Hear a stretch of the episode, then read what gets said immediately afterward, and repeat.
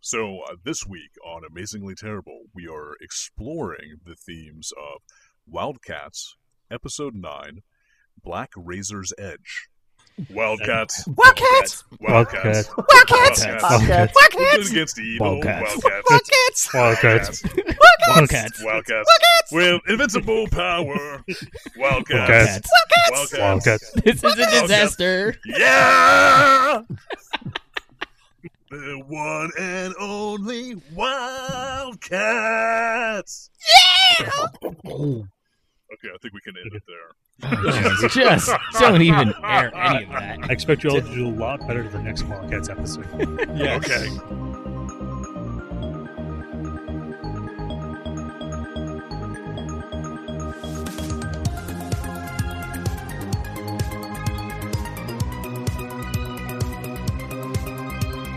Welcome to Amazingly Terrible, the podcast where we mine the childhoods we didn't have digging for garbage. I'm Adam, a disgraced animal trainer turned podcasteer here in the wild woods of Seattle. I am Matt. Uh, I also live a place and I do some things. Yeah, you do. I'm Mike, and I forgot why I'm here, actually. I wandered in and found these guys, and now I'm watching cartoons. Derek, are you a disgraced naval pli- pilot? Uh, negative, sir. I am a meat popsicle. Yes! No, no. Uh, fair enough. Oh, I wanted that line. I'm David, and I'll put all this in the proper order later. He's the one who hides in the shadows. Uh, Oh, Okay. David, put that first, because that'll actually be fairly entertaining. There, there were a bunch of songs that I kind of wanted to sing. I kind of want to go back and, and sing the uh, the Brave Star and Jim songs and send them to you and see if you can do something with those. They're still on 'Cause the I'm a- list. Because I'm a fantastic singer. you are you're Yeah, the best yeah. we got. No, nowhere close. What is your singing experience? Mine?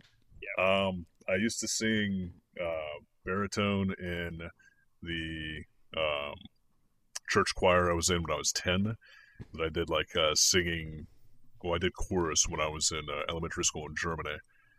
And then I was in a garage band where they had me sing like two different songs, but I could not sing and play bass at the same time. So never really worked out that well. I uh, my, my experience with singing is uh, just really belting out a ballad in uh, while I was driving uh, to the radio, and then turning to look at the person seated next to me, and seeing that their eyes were just wide open in disgust. So why were you driving to the radio? I used to sing in chorus when uh, I was in middle school. So Nice. Oh. Ooh. Really? At uh, at Sandberg, yeah, it's Enberg. Carl Sandberg. Carl Sandburg, And teacher Man. said I was the only baritone she'd ever had. nice. Wow, nice. Ooh. I was teaching there. That's because uh, you had that, them pipes at an early age. Yeah, I, I mean, I, w- I was this tall in the eighth grade. Hold on, hold on. I just want to ask you guys something. Um, why did we why did we watch uh, the porn parody to the 2019 uh, CGI sensation Cats rather than watch a cartoon this week? Uh, Uh, I think we watched a different show, dude. Yeah. Did you get the? Did you click on the link that I sent you or David sent you? That you sent me. Okay, well that was a trick. Fuck. All right, now, now I gotta watch it real quick.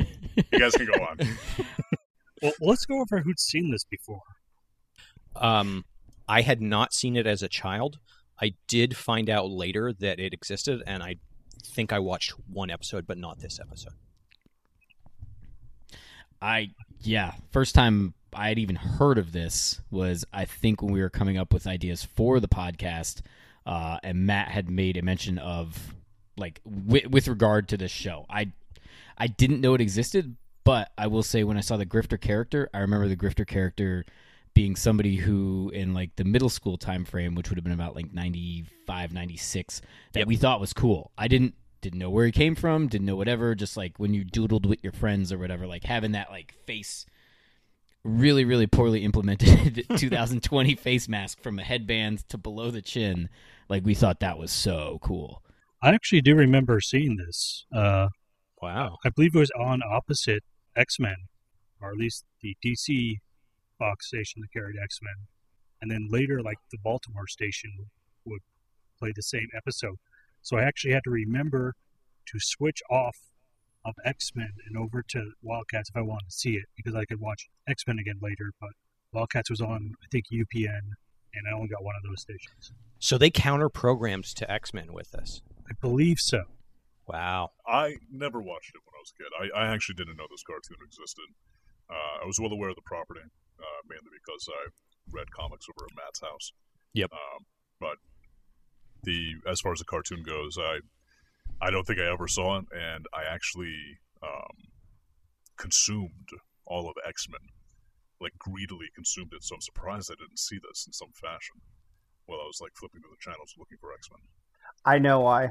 At the time, I was actually watching um, uh, The Critic back in 1994 95. I actually Hachi, I, I looked I looked it up, and at the same time as this was airing, was where on the where on earth is Carmen San Diego and The Critic, Mm-hmm. and those are both two things that I greedily consumed, I, I think you made the right call. and The Tick, Yeah, that the, makes sense. the original Tick. Yeah.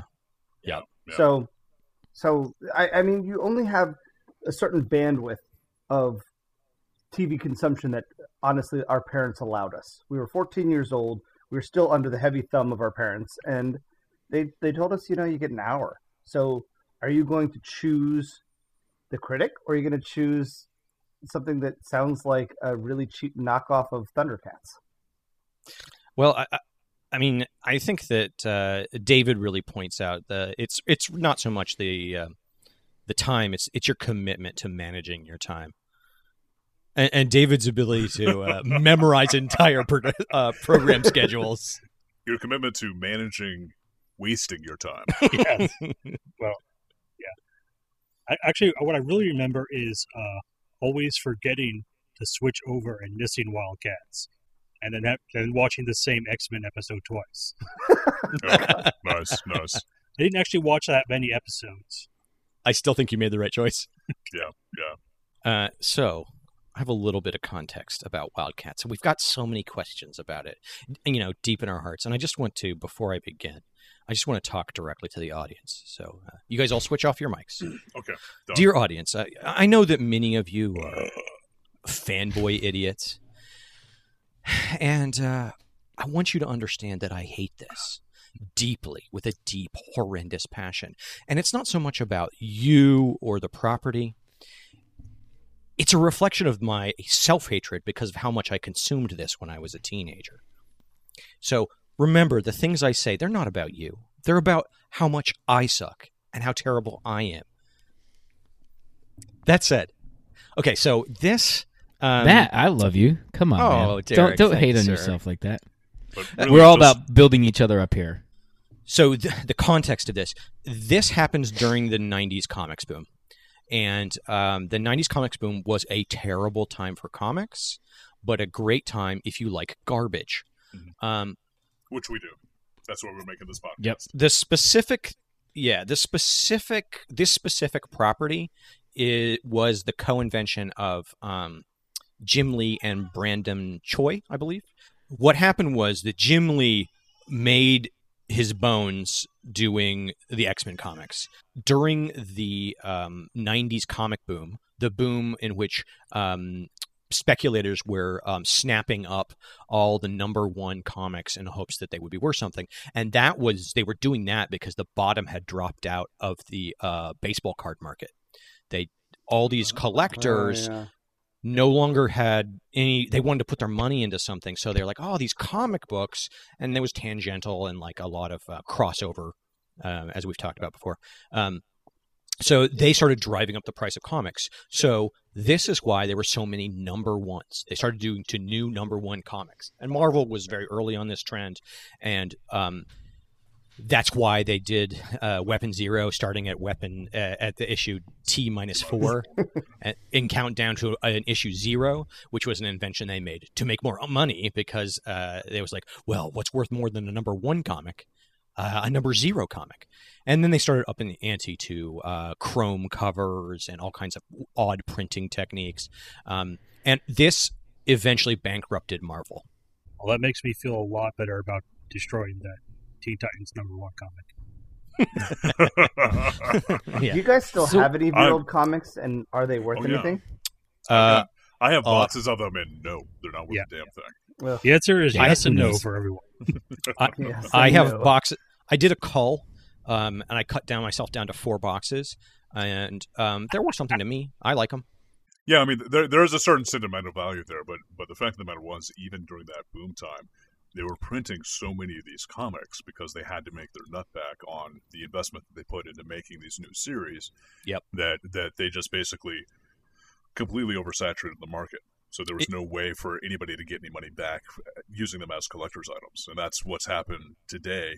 That's the reason why most serious comic book collectors basically get the paper comic and give it to their kids to draw in like coloring books and they just go for the digital comic. So Uh, so it was a bubble, right? It was a bubble, and they drove up the prices, and it bankrupted Marvel.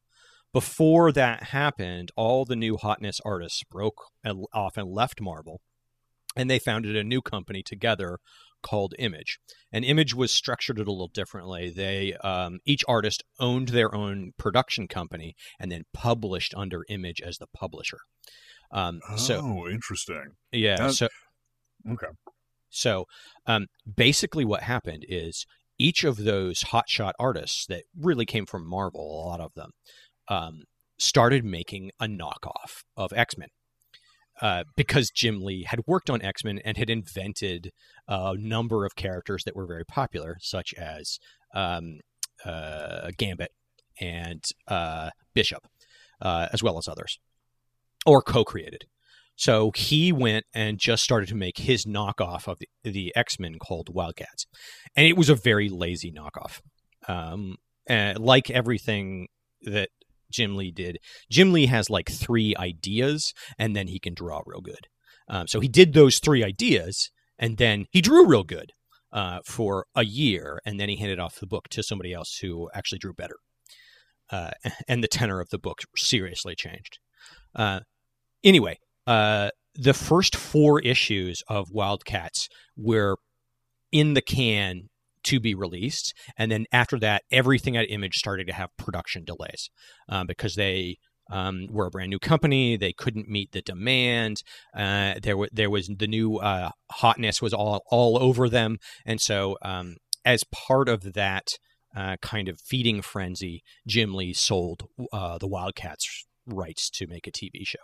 But I think by the time the TV show was coming out, the bubble had basically burst.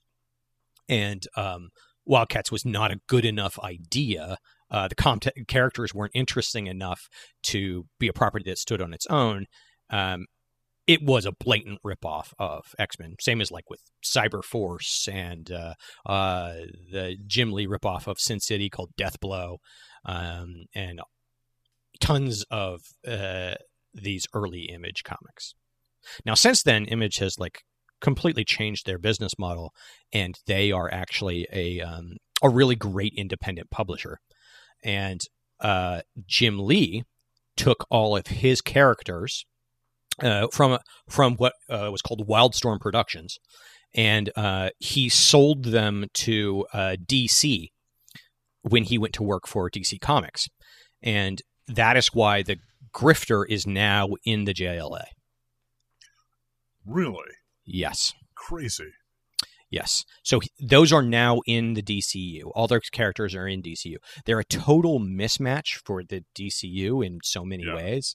Um, but yeah, they've been doing a whole bunch of like uh, uh, Justice League Future State, and this is like you know like the future and grifters in it. Hmm. So so all of these characters transferred over. Yes, because Jim Lee owned the rights to all of them, and he sold them to DC. For So he's a good businessman. Like I, yeah. I, I'm making fun of him for his uh, creative endeavors, mostly his writing, because he's he's a fantastic artist. As an adult, I can admit that, that I, I went through a long period of hating them because he is garbage. Uh, but he is a fantastic artist, and he is a great businessman. That's very interesting. I, what, what I found very interesting also is just the the appearance of Grifter, um, because his mask looks almost identical to Deadpool. except just not taut around the face. It's just a loose Deadpool mask. De- Basically. L- Lee Field was one of the creators who went to um, Image. He did the book called Young Blood, uh, and Deadpool was the absolute hottest thing at the time. And um, both him and Pike, the the bad guy, uh, are very much Deadpool ripoffs. Oh, really?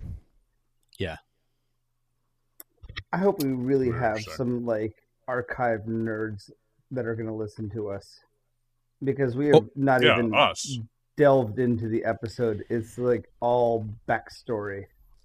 I'm So sure I've they're got- go- I'm sure they're going to pick that my uh, diatribe apart because I just did it off the top of my head. Yeah, yeah. Give give uh, Matt the hook. Yep. And You and guys let's do it. let's move right in. So I want to talk about Image Comics for another 50 minutes. I all right, let's give him the have a hook lot too. of, I have a lot of The questions. play play him off, so, David. Play him off.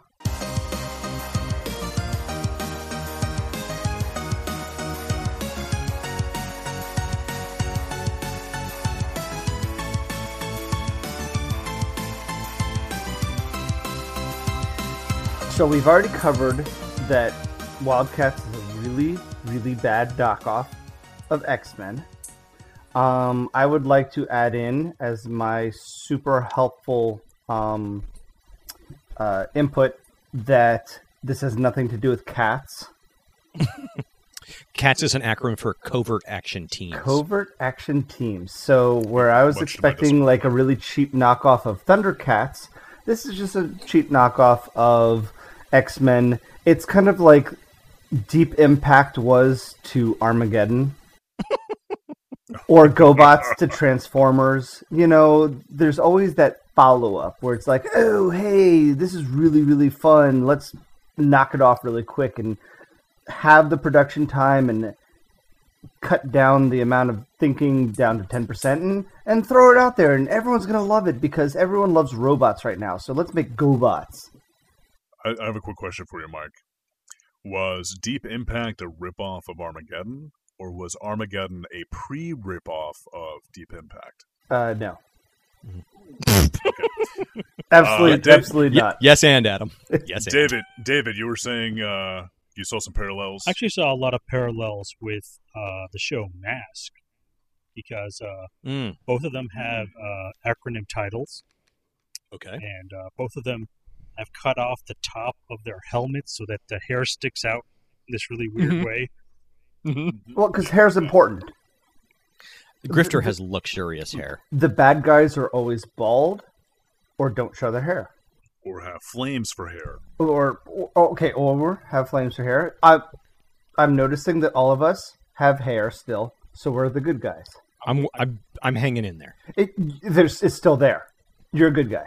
Mostly, you're, you're like half a good I'm- guy. You- yeah, I'm you're- like an you're- anti-hero. You're, you're walking towards the dark side, but we're still going to consider you like goodish So- for now. So, Mike, I, I'm in the Did you first just- half of Breaking Bad. Mike, did you just alienate like a third of our potential audience by saying Yeah. all the bald bastards out there are bastards? they probably know it, but Okay, all right. it, it, Maybe they don't. Maybe it's I- like if, a if they mystery. don't and they hate me for it, then I'll be the bad guy. But I got a full head of hair. Yeah, no, you can't be the. So bad you're the good guy. Yeah, So, you're the good guy. I'm the good guy, but they can hate me. So I'm the good guy. Look at my part. look at my, Shall we talk about the Wildcats theme song? Yeah. it, it's so 90s that it's just painfully 90s, but it hasn't moved on to the grunge phase. We we know that this this actually came out what like 1991, 94. 92. 94 to It's not- 95. This is 94, 95. Okay, so that was actually around the time frame that grunge was coming big, because in 1995 that was when Kurt Cobain uh, committed suicide, and that was like that was kind of like the peak of grunge right then and there. So But this has got talk rap in it. It, Yeah. yeah. it's, Ah, Yeah, yeah, it does. instead of the grunge, they did the talk rap. It is garbage, but oh my god, it's catchy as fuck. Oh yeah, it's, It's- very catchy. Well, It's- I- like the honestly, Devilman like, right Gum commercial, my- but My nobody. brain is vying for um, the bandwidth for uh, Jim. Mm, Uh, me and my friends are Jim girls because I've been singing that ever since we watched that episode, yeah, and now Wildcats. So it's going to be me and my friends are Wildcats, the one and only holograms. Jim is sensation. Wildcats. It's going to be I- great. A gem, just gonna a do a gem matchup on Wildcats songs. crossover would be amazing. Wait, you're digging into my territory now. Okay, That's sorry, not the end of the podcast. So when you guys listened to that that opening track there, did anybody get uh, "Epic" by Faith No More, like the vibes from that? Because that's Uh, Oh, a yeah. terrible early '90s song. I think so. I, I got that. I, I got a real like we want metal, hair metal, and we also want rap together. if bare naked ladies were going to sing a song for a cartoon, this is what they would come up with. No, they would sing about Chickadee China, the Chinese chicken. That's the same Patrick's- damn thing. Uh, It's, anyway, it's cartoon rap. uh, we opened the episode with a TNG Picard log entry. which I would like to say it was so horrible in the situation may indicate a dramatic change. And then all of a sudden, literally after he says that explosion, like Yeah, missiles. missiles, it's just like, hmm, everything's calm, but what if a missile were to hit? And it just, it goes right into this just ridiculous like the, the, there's a bird flying and it's this peaceful valley and the narrator fucks it all up Uh, Who was that it's- narrator even supposed to be? that's that's Lord Imp. Yeah, it's supposed to be the imp. Now, what is, is his name? Lord Imp. I knew in the comic books it was, but He well, he is a lord. Um, he is a lord of the Kerbium, the the alien race of which most all the Wildcats are. okay. So uh, apparently, I didn't read the comics very closely when I was hanging out at your place in the 1990s. Um, I thought he was some homeless dude that found a robot that turned him into a billionaire. The robot found him because he was, I believe, p- part or uh, uh, a pureblood Kerbium who who forgot his memory. The Kerbiums interbred with humans, and I believe the Daemonites did not. But the Kerbinite, uh, Kerbiums were DTF, and they made many hybrids. is his name literally lord imp EMP. I, since No. we're, we're uh, we're bringing him up right now I, I have to mention that not only did he skip leg day it looks like he literally skipped his legs they Yeah. looked cut off he, he looks like the legos like the kid legos where it, it's the normal just they switch out the legs. the normal sized body, but they switch out the legs for those little stumps that make them look like children. He is Uh, the child Lego. Yeah, this is the, the '90s obsession with uh, with midgets, or and I guess they were like, did they think they were being woke, woke about dwarfism or something? Because they were not. No, And also, I nothing think about the this is- '90s is woke, as we talked about the Adams Family values. There's nothing about the '90s that is woke. um, and, and the other thing is, I, I think that Jim Lee, like Jim Lee's a great artist, but I think he just mostly knows how to draw like dudes' torsos. So he just do a drew a regular man's torso and then shortened the arms and legs. Oh my god, that makes so much sense. That's what I got, guys. I, I I'm gonna got a pitch question this one to about. you. Oh, yeah, I, I got a question about Jim Lee though. Was he the guy that drew all the pouches? That was Leafield. That was Lee Field. Okay. Yeah. No, Jim Lee was actually a good artist. Um, Lee Field um, w- w- was a human garbage pile who drew garbage piles. Was he the guy that um, came up with all the Marvel stuff? That was Stanley. Uh, was he And, was he and Jack Kirby. wa- was he the guy He's that not a um, Jack did all the Kirby. martial arts movies? That was Bruce Lee. was he the one that was uh um related to Bruce Lee that was his son? He's dead. No, that's Brandon Lee. Yeah, Was was he the one that made the really great pound cake that I used to love to eat when I was a kid? That's Sarah Lee. You could still, you could probably still get the same pound. Oh, cake. yeah. literally the same pound. cake. Probably. made in the I, 80s. I actually saw it in the store. It may be from the eighties, but it's still there in the freezer section. All right, back to the episode, guys. Uh, we see the explosion heart so lazily done over the background that it does no damage, and you can see through the transparent smoke that uh, the uh, this military installation is completely unfazed by being hit mul- by multiple missiles. They seem panicky though. And our lab coat bitches uh, run away screaming for help in like little slips. Well, in, in all fairness, they do dodge very well. They're really good at getting out of the way. Um, they, they showed some uh, fast footwork there to, to get around those missiles. I mean, yeah, they they took three steps and then a missile hit directly behind them, and they were fine. Yeah. Like, I guess blast radius. I was just want that not Yeah, a- the blast radius on the concrete missile is pretty for bad. my next house. It could Yeah. it could take a direct missile hit and only smoke appears. The mil- the military does not skimp. I do Yeah. love the fact that, that there's like. well- okay, let's talk about that for a moment. Let's let's not. Yeah, no. Let's talk about military contractors and military contracts because I seem to remember multiple like facilities failing because the concrete literally couldn't hold itself up. But in the future, yes, imp billionaire might make things a little bit better. Go on. This is this is supposed to be contemporaneous for the 1990s. Like it's Yeah. modern day. well, you know, everything was better under Reagan. This, this was this was Clinton. Yeah. He did. yeah. Anyway, I, I, Actually, this would be Bush one. Th- I- I- it was this is when 1990. America was great. No, this this was 1994, so this is this is Clinton. Oh, This show appeared. Why did I think this was 1990?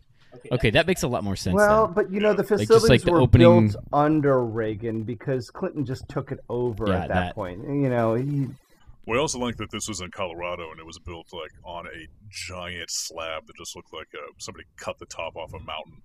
Yeah. and it's just like raised up like two feet. Um, oh, it- One of it's my- one of my mountaintop favorite strip parts- mining. Yeah, they do that Yeah, in yeah. Kentucky. but the entire surrounding area is lush and green, so obviously it wasn't Yeah. strip mining. But yeah, they, they literally built the platform on top of the pine forest. yeah, there's no like access roads or anything. Right. Like, I don't know how they get there. It's Uh, just- hover vehicle. well, they they do show Patio. one aerial view where they show like one access road coming off of it. Um, looks like it's going towards the south southeast, uh, probably probably towards Boulder. did you So did you, Uh, how, did ma- you how many consult clicks the from our stars? present location, Adam? um, I I don't know. I don't measure in clicks. I measure in uh, decaliters. So tech leaders are volume, uh, Uh, like volumes of. yeah, the the amount of volume of uh, sweat that comes off me for walking that distance. That's what it is. How Um, much? I'll, how I'll buy much that. Sweat Actually, can Adam sweat in a day? That was how they measured things in medieval Europe. That's right. That is. Like first, a grab bag of bad guys pop out from other cartoons. including a transformer. Yes, we've got the So- Turd Former. Uh, I think his name is Damage. Uh, we got Buckethead Pyro, uh, whose name Hmm. is never mentioned. Uh, and then we have the thing if he was a third grade dropout. And They his call name him Slag. is Slag. the yes, lava yeah. monster. Yeah. Yeah, yeah. Uh, and they go and fight uh, the military, which suddenly has a lot of lasers. Yes. Pew, They pew, got building pew. lasers, Pew, they pew, got truck pew, pew, lasers, pew. they have hand lasers, uh, and thus create a wall of fire. Well, we get a a blue lightning butthole opens, um, and spills out the wildcats, and uh, they are all grunting like they just took a dump. It really.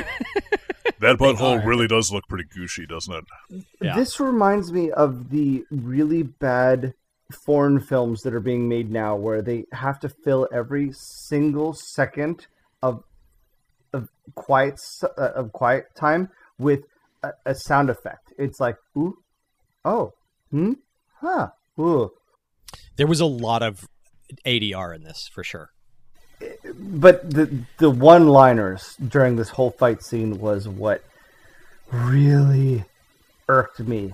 It was like Terminator, but horrible. It was Yeah, but- like not cool at all.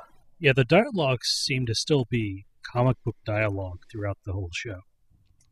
Yes, and the shouting, Y- There was a lot of shouting. the shouting. Uh, and um, th- I want to point out that during this fight, two things happened. Voodoo uses mind powers to blow up missiles. Voodoo, Voodoo is the um, uh, the young lady member of the Wildcats team. She's the youngest member in the comic. She was our our uh, viewpoint character when we entered the team. it? It wasn't she a prostitute in the comic? exotic dancer, but they they don't do that. Exotic They dancer. cover that up. In, Yeah. uh, this seems very useful, but is never talked about again.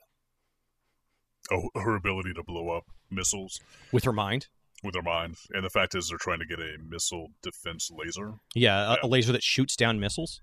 Yeah. There's a couple pieces of uh, technology or ability that they they address in the show that later on they're like, how do we solve this problem? And you're like, I don't know, maybe use the thing you used earlier. Yeah. Well, I mean, the thing is that uh, they always have exactly the technology they need. They always have unlimited money, every technology from throughout history, and all the superpowers. Uh, that's why it's boring. So Matt, who is the who is the guy who's wearing the blue lycra suit with the white lycra pants, but he's got like shoulder pads and then he's got something going on on like his thighs. Are those holsters? Like That's what? No, there's, they're like- it's white it's like spandex. their pantaloons. They're like old uh, adventuring gear from like uh, 1900s England. The pantaloons. the yeah, they're like pompous, uh, horse horseback riding pants. Yeah. Uh, you know who I'm talking about, that- right? yes, Not Spartan. uh, his yeah. name is Spartan. Spartan. Oh, And, okay. uh, originally, he was an android on the show. They made him a cyborg. He's uh, a robot. He's a Robot. uh, Damn. in, in this fight, Grifter is pointlessly backflipping, and it Yep. seems to be like uh, And front Yeah. flipping. in the world of the Wildcats, park, parkour is the best cover, Easy. and Yep. uh, all these idiots brought guns to a parkour fight. Whenever I'm done fighting, I always like to lift my gun up in the air and smile and pull off my mask so that it could be forever viewed on every screen that is being, you know, trained on me. Yeah, he's he's clearly not following the CDC guidelines for mask wearing Mm-hmm. nowadays. You you don't want to take the mask off before you get home to a safe place where you're with your regular pod. Mm. You don't want to be doing it like in a public space when you're around strangers. And um, you sure as fuck don't want to do it when you could be caught on camera Yeah. destroying government property. Nick A holo Fury camera, no less. N- Nick Fury would be super mad at this flagrant disregard for mask not wearing. But but uh, Grifter's shots are effective, and he he downs their hover ship, which crashes into the laser. Bad guys just they get on the turd former and take off. So then we get a freeze frame Yeah. of uh, Grifter celebrating. just like in uh, last week's Spider-Man episode, uh, the opening fight is being secretly recorded by not Kingpin. Yes, that's true. Oh, Good connection. Nice. Yes. Yeah. uh, uh, we have a character who puts it on hollow, which is considerably worse than the screen it was just on. The resolution of the hologram is terrible. Looking at it on the screen was actually much more pleasant, both for us and for him. Uh, Like the uh, the resolution of that hologram is like 420p. It's Oh, terrible. easily. Yeah. If if it even is at P, like it might be 420i. So at this point, I cannot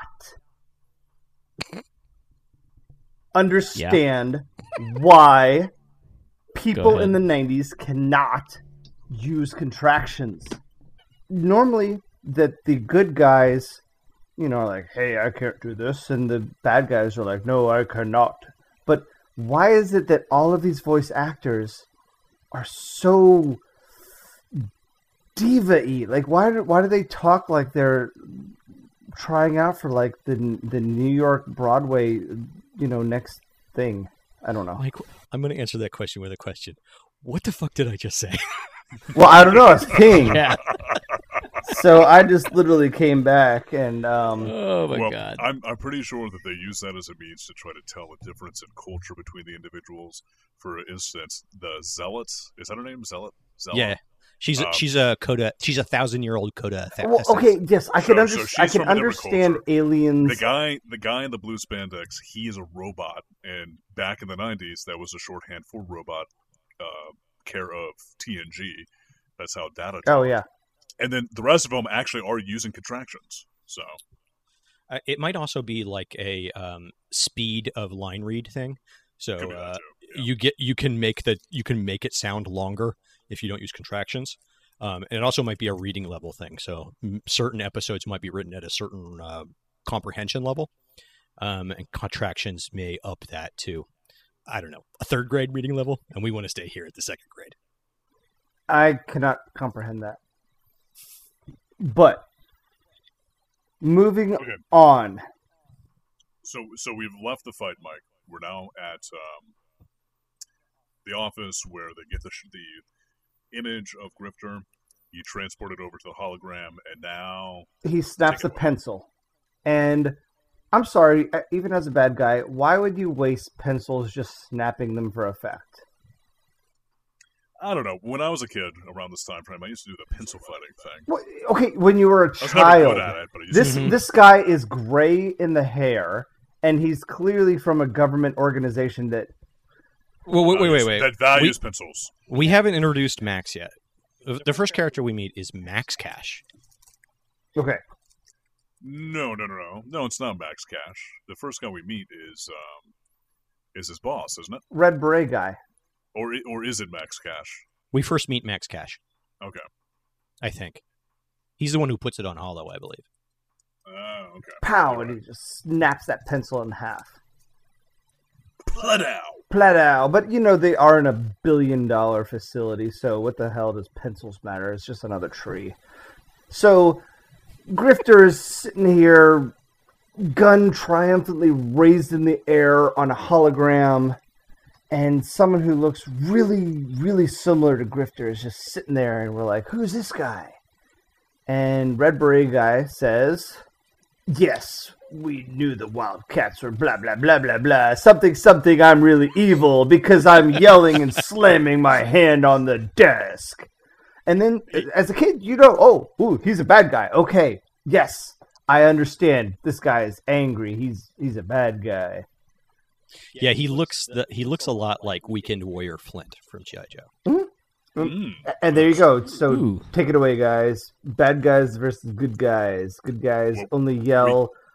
we do get it revealed. We get it revealed at this point in time that that Max Cash is in fact Grifter's brother, and that he's going to be put on the case to bring Grifter in. And Max Cash obviously has some sort of grudge against his brother because he's going to bring him in. Oh yes, the the full- dirty the the dirty background story is Yeah, being Yeah, there's revealed bad here. blood. He's going Bad to bring blood. him in with extreme Uh, prejudice. and he demands to go on this mission. yes. And the good, So- the it best seems part like a, is a massive conflict of interest. his But boss yeah. says yes. Uh, yeah. Uh, uh, but of course, you know, it, it's got to be done because, you know, he seems super dedicated to getting the mission done. So obviously, any bad guy is going to be like, Now sure, my yeah, go hypothetical ahead. is- and then this was actually in like the 90s with uh with x-men too what the fuck was the uh, like the obsession with duster coats over like bandoliers and like gear belts well, we know that Jim Lee made. Yeah, it, it's a Ghibli thing. Um, yeah, we, we know that he made. Uh, oh okay uh, Gambit. Gambit. Mhm. So obviously, like the Grifter would be a good Gambit um, Yeah. ripoff here. Yeah, G- Um, Gri- Grifter is like a, a mixed role. Like he really serves to be both the Gambit and the Wolverine of the not X Men.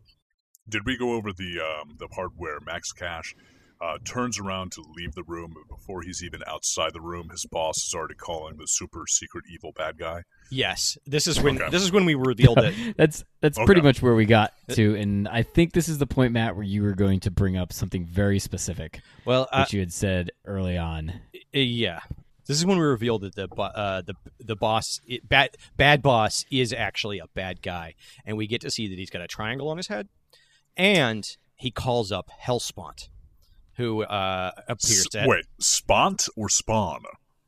Hellspont. Spont. Hell, Hell- Spont. Uh, Hellspont i- is Okay. the Hellspont is the past tense of hell, Hellspont.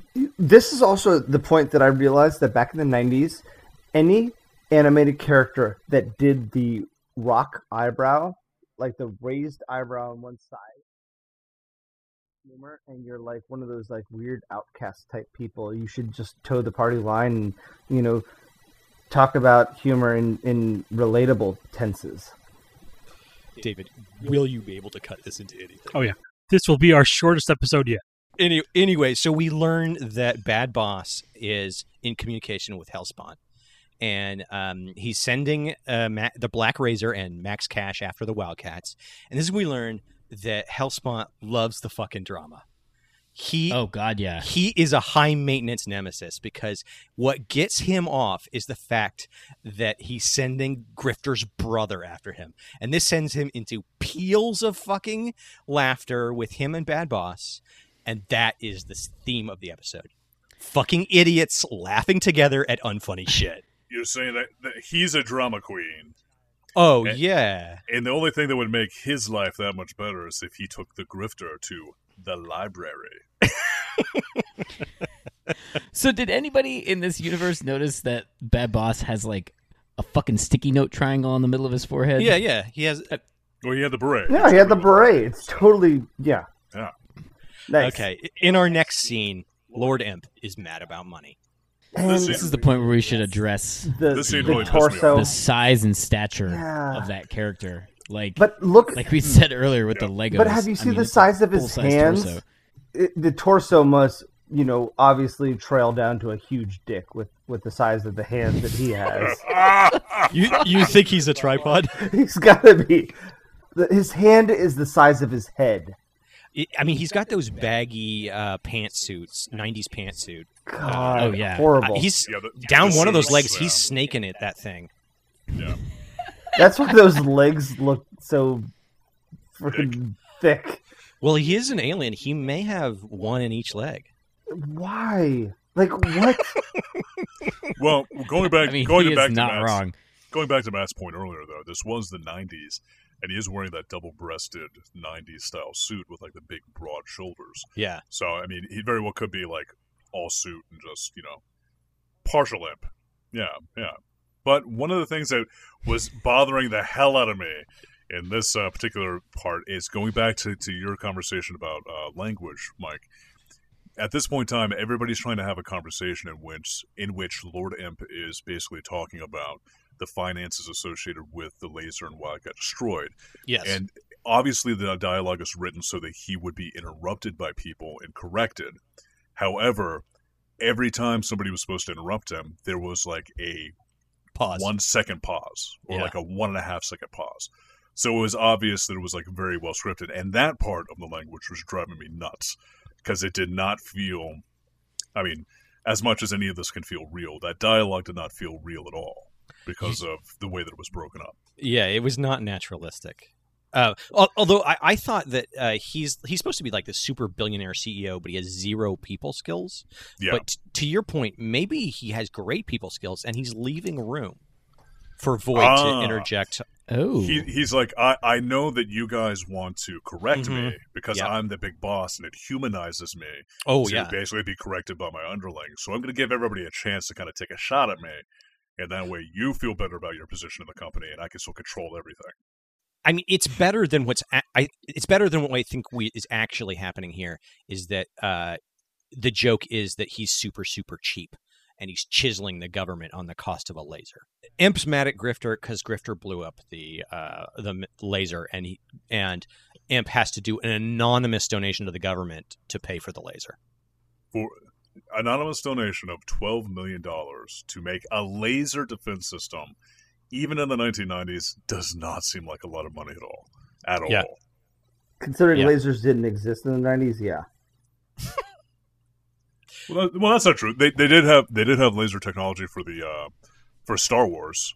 The, the Star Wars program had it. anyway, he's super rich, so it's not a big deal. It literally costs him what was it like seven minutes worth of work to get twelve million dollars. Yeah, that's what Yeah. Max says. Yeah. Yeah, uh, What I got from that whole ep- that, that whole scene was that they all talk with their hands except for the floating woman that just Void. yeah Void. she just sits there with her tits out in this like I think perfect she's a com- posture. I think she's basically a computer. I think she's also an, Yeah. an- an android. She's supposed to be an AI. Yeah. Yeah. See, what I took from that scene was that Grifter was use a s using a Swedish coffee pot. he is drinking a coffee from a really, you know, primitive coffee pot, considering that they're surrounded by all this like technology that could probably have a K cup at that time. I'm. I just want to point out something. I'm paused at the four minute twenty eight mark, uh, and I'm seeing Grifter drinking coffee, Void in Yeah. the background, Lord Imp, and uh, the uh, the the younger uh, woman in Mm-hmm. the background, Voodoo. and and um, Grifter is rocking some spectacular camel toe, and um, I'm a bit confused. I see the camel Yeah, I was toe gonna- also. I don't know how that's anatomically possible unless he is secretly ho- like hiding a camel toe. Well, maybe maybe we hit on something here. Maybe he is secretly a woman trying to pass as a man, and that's one of the reasons why he didn't get along so well with his brother and his parents. So so Z um or Zay or they. So um, gender is a spectrum, Mike, and I'm somewhere between 30-30 and um, Jerica Bitten. yeah, Ooh. you're a hologram to me, Adam. A hard, light hard hologram. hard light hologram. um, anyway, Gr- they uh, Grifter gets mad because Imp, Imp is blaming him for blowing up the laser, and he and he storms out. Right, isn't his whole like uh, reasoning is that we stopped them from getting it? Right. Like You don't hey, we we we blew it up. Losing your keys is an accident. exact precisely that whatever that was. At this point, Zealot uh, says, "You will pardon me," and stands up like she's going to take a massive fucking dump. like, she's, like literally, I'll bet they cut a scene where she like goes into the bathroom. Just lays one down. Demolishes the shit. Well, out- Oh, that's what she does while Grifter's changing his clothes. God. uh, I, I, I actually had a lot of problems with her animation. It, it always seemed very jumbled. Like her facial features, for whatever reason, were constantly like moving around and were constantly jumbly. Even more Um, so than everybody else. Everybody else had a little bit of that too, but sh- hers were really bad. And I think it There- might have been just the way they're trying to draw. There her are some features. serious off-model drawings, uh, particularly when they try to do an extreme angle, which they try to do a lot. The Yeah. uh, characters go off-model. When they do straightforward shots, it's actually fairly well animated. There's some nice drawings in there. Mm-hmm. Not a zealot. Yeah, Zealot was pretty poorly drawn the entire time. Yeah, One of the things that was very odd to me was zealot's non-cleaving cleavage. Yeah, yeah. She very strongly protrudes in the front, but it appears to be one solid mass, Wha- one like yeah, uniboob. like a car bumper. She looks like an Autobot. well, she's she's thousands of years old, so uh, what's Maybe in they there? Fused? Is that what you're trying to say? I don't, I don't, I don't know how women work. well, honestly, honestly, I think what it is is just the character was um, like hypersexualized for the comic books because Yeah, she was. that's what comic books did during that time frame. And then they were like, "Oh, we're going to make a kids cartoon," and they're like, "Well, are you really going to have a character with her tits out the entire time with this kids cartoon?" And I, I, ima- And I Jim just Lee was imagine like, that, "Yes, we, yes, we are." yeah, and I just imagine that that U.S. censors were probably much more critical of that than they were of a lot of the fake violence that was uh, that was done. This building also has open concept elevators. It's pretty cool. Yeah, I, I thought that was pretty. Nothing's more futuristic than than open elevators. Uh, we we find out though at this point in time, as um, uh, Zealot is actually talking to Grifter, that Grifter is um, incredibly self-aware. Y- Oh yeah, he completely opens up. Like Yeah. s I in a snap. It, I I was with you. He, this shows an incredible amount of um, self knowledge. Yeah. Depth of character, even because he's willing to admit his faults. Well, he's Right, the even. only character with any depth. That's true.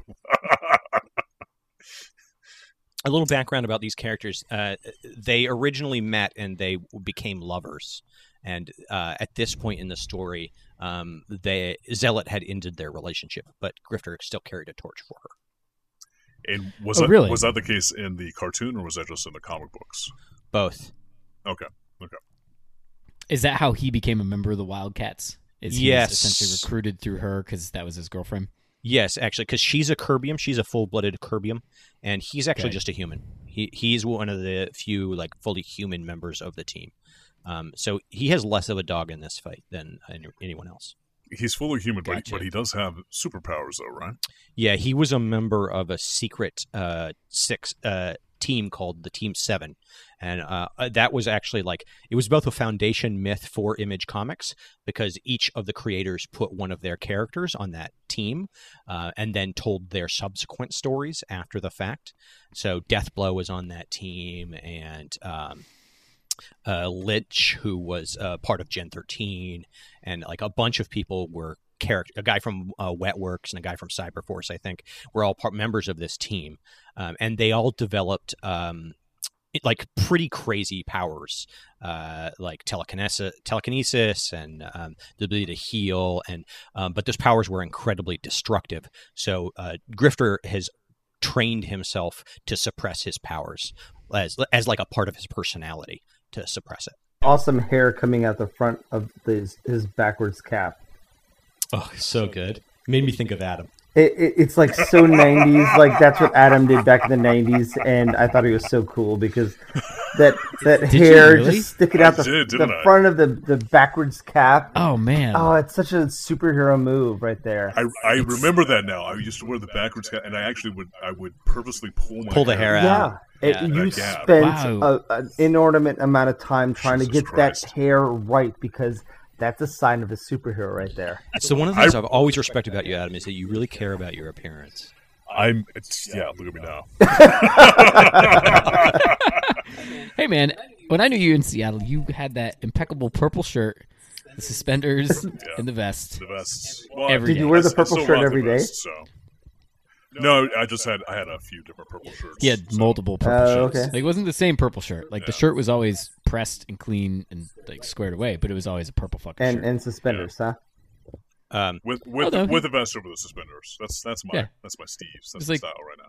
So Seattle hipster. Yeah. Yeah.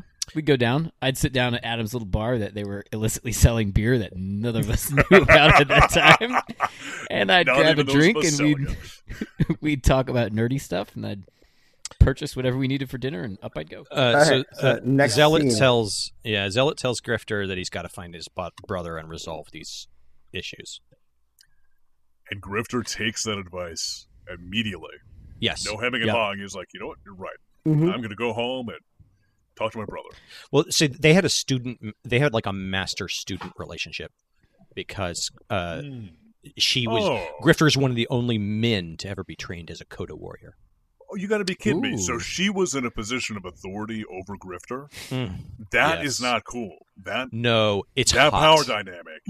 It Matt. So grifters in the femdom. I'm just is saying it's what not cool. It's hot. you're saying. Yeah. Do you need that joke? Do you need that joke a third time?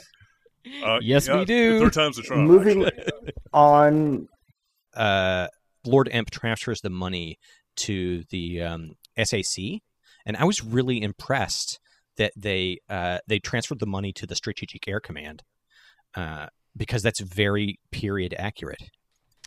Oh wow. Yeah. I didn't pick up on that. Yeah, because in 1992, Strategic Air Command was restructured with TAC into Air Combat Command. That is true. Yeah. Anyway, Hellspont likes toys. Huh, man, I'm actually really impressed I didn't pick up on that. Uh, that was a that was a good grab there. So Hellspont likes toys. He's playing with toys on his desk.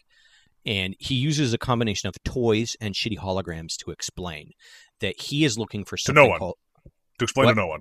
Did you see anything? No, sir. I didn't see you playing with your dolls again. Good! Yeah, to explain to thin air that he is looking for um, something called the orb. And the orb is buried in an island in Sumatra, in a volcano, I believe, or in a in a in a mountain. And he needs the laser, like a high powered digging implement to get the orb out. And I th- I think Imp was using the laser to lure Hellspont out. villains back then when they had to monologue to themselves was this like a very lonely time for the for the eh, like the bad guys back then that they had to like have little toy lasers that were incredibly powerful that could like blow up little miniature mountains and they talk to themselves Well, it- it's- Yeah. it's not just it's not just bad guys, Mike. Have, have you ever have you ever been in charge? Have you ever been the leader of a group? It's no very lonely. Yeah. You have, you have to Hey, separate Mike. yourself out. You have to you have to Have be you ever been the out- strong individual that like leads from the front.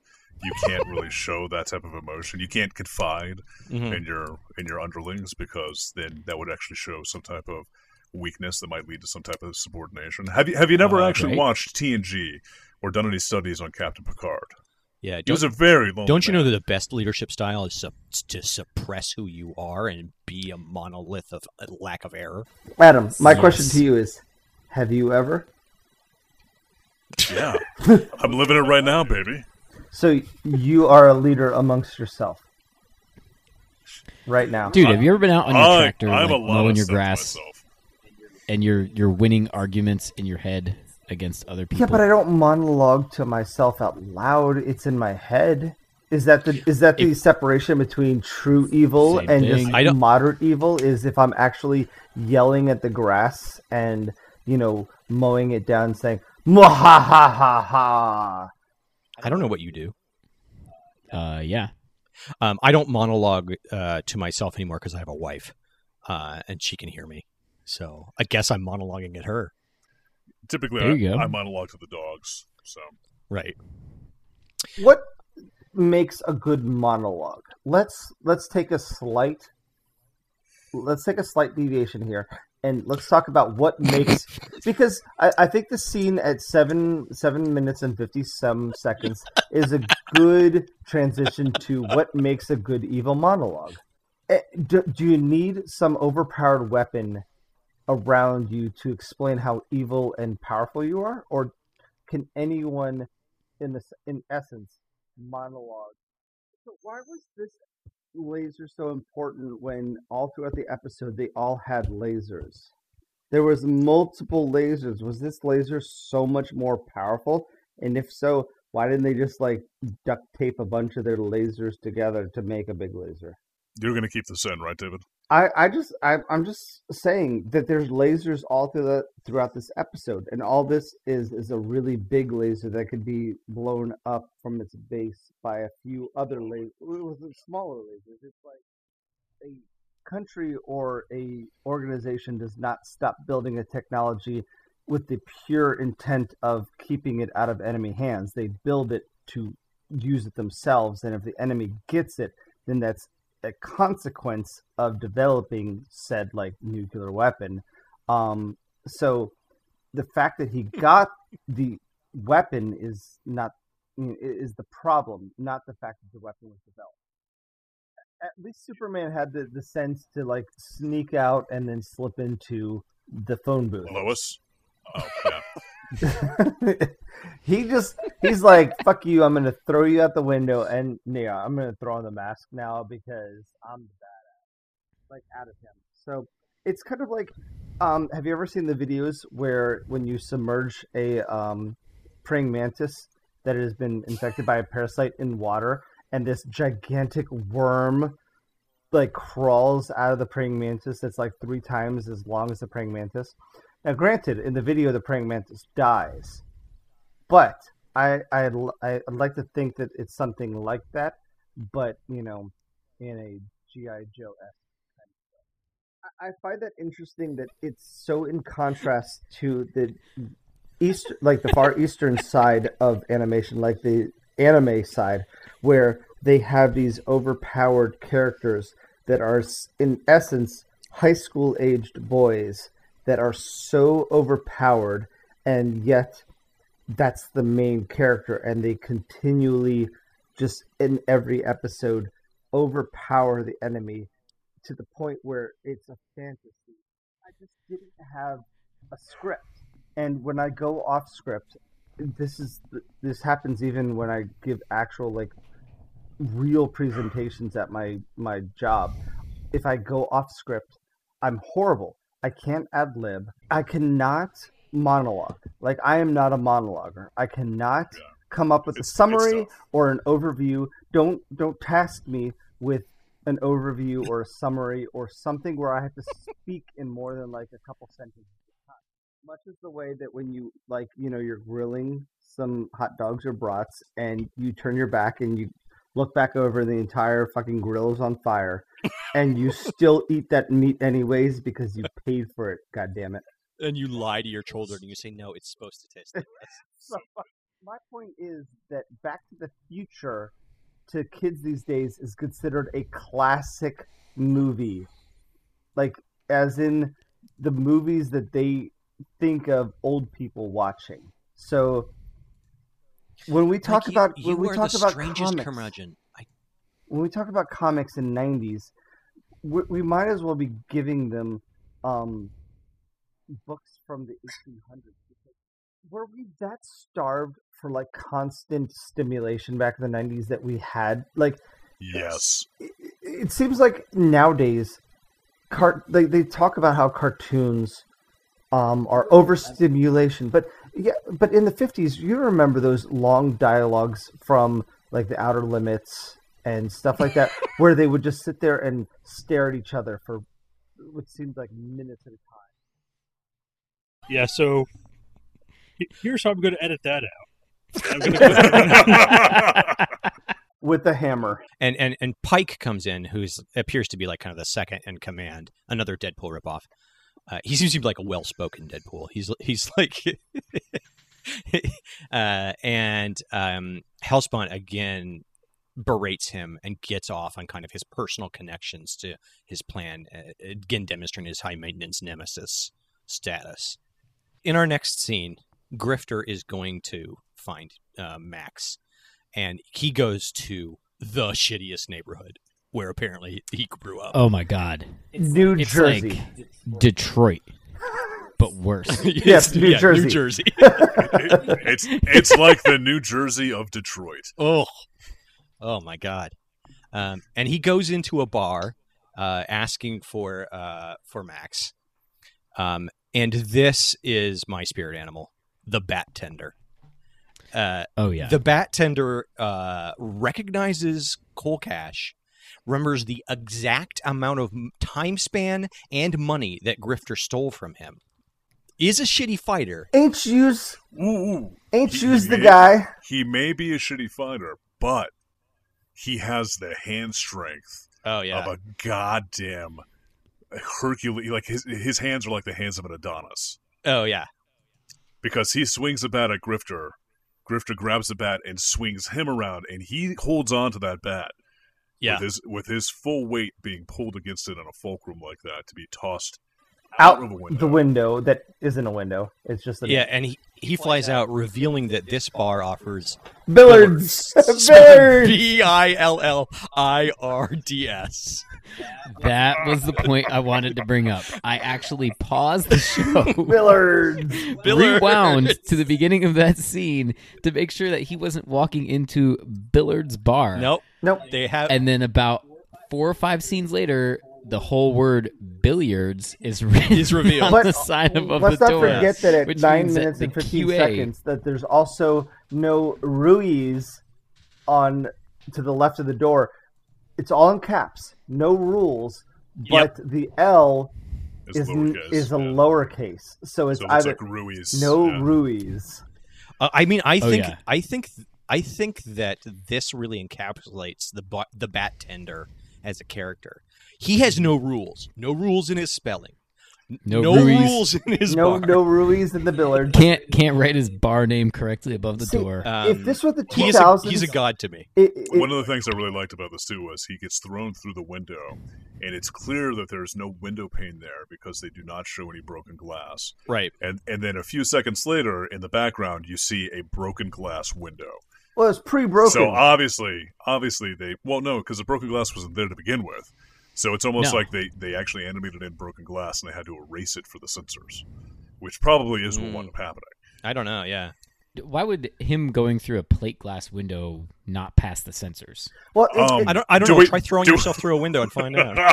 No, no, no, because they used to But- smash bottles on the Three Stooges' heads back in the 30s. So, yes, but yeah, they're trying to get away from that now. So. that was before comics. That was code, man. pre-production. code. was that pre production? So, I always chalk this up to cheap animators, but this was the pre age when they used to overseas the animation to Korea or, you know, wherever. It, it just doesn't matter. But it's, Wait, wait, no, no. I did have a question about that. Is this that time frame? Did they actually did did they they offshore have this? Foreign, It would yeah, have did to they be offshore this. because Yes, absolutely. Yep. Oh, really? Okay. Well, th- that actually does explain a fair amount. yeah, be, be- because Oh, yeah. letter substitution is, is a common problem with that. So th- this also had one of my my favorite parts too. Um, Grifter walks into the bar with sunglasses and a baseball cap, introduces himself. Everybody recognizes him and knows who he is. Mm-hmm. He throws everybody out of the bar, and then as he walks out of the bar, he puts his mask back on. He. There's So he a costume is- change. So he is remasked as he's leaving the bar. Yep. This this motherfucker has no goddamn concept of what the mask is for at this point. in No, time. none whatsoever. He's not even using it to conceal his identity. Why do you call him Bat Tender? D- Does there? because he has a bat. And Yeah, he's because he smart enough. whips out a bat. Oh, okay, all right. I, th- I thought I missed another spelling error no, no, no. in in the actual animation of the episode. But dude, that dick broom he has is amazing. Just absolutely fucking. That's the first time I've ever amazing. heard Dick Broom, and that's hopefully the last time I'll ever hear Okay. Dick Broom. David, this is please a, co- this take is a it- come to Jesus David, commercial save break, us. gentlemen. David, Save us, rescue David. This us, is it. We Save us. gotta move forward. rescue us, David. David, please keep Dick Broom in the uh, the actual podcast. Thanks. It's part of Derek's rider. Yep. yeah, that's in my contract. All references to Dick Brooms. have to So- remain and there. Bat Tender. Bat Bat Tender and, and the other toughs run off, and we reveal Max Cash, Oh Yes. yeah, here he comes. who is very down on his own old neighborhood. He So- really badmouth, badmouths it. So is Grifter's name supposed to be Grifter Cash? His name's Cole Cash. Cole Cash. Okay, I missed that earlier. Ah, yeah, I mix Cole Cash. Uh-huh. Like- isn't that like- cr- Max. guys? Isn't that cold, cold hard cash. I was Is- gonna say, is his middle name hard? Isn't it cool? Isn't his name cool, guys? Cole? No, it's fucking terrible. It's a Like, cool why the guys. hell would It's a you cool name- name, guys. Why the hell would you name a guy Cole? It's not cool. It's Cole. like Cole Trickle. Dick Trickle. But guys, it's cool. It's Cole. no, it's not. and it follows the Marvel method of naming with uh, Bruce Banner, Peter Parker, Oh, Reed God, Richards. yeah. Oh yeah, The alliterations. Oh, Uh, John Jonah yeah. Jameson. I didn't know that. That's actually very interesting. Stanley, That they, S- they use Stanley started it. Stanley said had he had a hard time remembering his character's name, right? that was his story. What about yeah. Mary Jane? Uh, Peter Parker. M- Mary Uh, Jane. No. I believe we all know why Mary Jane was named Mary fucking I, Jane. I swear I heard an interview where Stanley did not understand the, the reference. right. He he Yeah. Mm-hmm. did not know. He just thought Mary Jane Yeah. sounded Mhm. cool. Or Well, that's it was how like that's his how it got the nephew name was- because or, or okay, yeah. Wait, wait, M- because Max. that girl was smoking. No. Okay, Yup. Never mind. I thought he was Hey, onto that- something. Never that goes out mind. to Did you, you- Mike. I'm, Yep. I'm Did you dedicating that just- joke to you. Derek, did Yep. you just bazinga? Nope. I did. hey, it is what the joke deserved. Uh, abso- Absolutely. That's what the absolutely. joke deserved. That show is fucking hot trash, by the way. That's some hard dick right there. Guys, It we've- is. we're, Let's get back we're on bad topic. mouthing uh, popular TV shows. We're uh, political humor. We are never going to fly in middle America. No. So, so Major Cash says to his brother, uh, "You know, I heard you were all terrorists." And then Grifter says, "You know, actually, Antifa is pro-America. It's the guy telling you to shoot us without Oh. a trial that's trying to destroy freedom and democracy." Oh God. Oh Ooh. shit. We just went there. Dead So on true. arrival. So true. Uh, at this point, commercial break.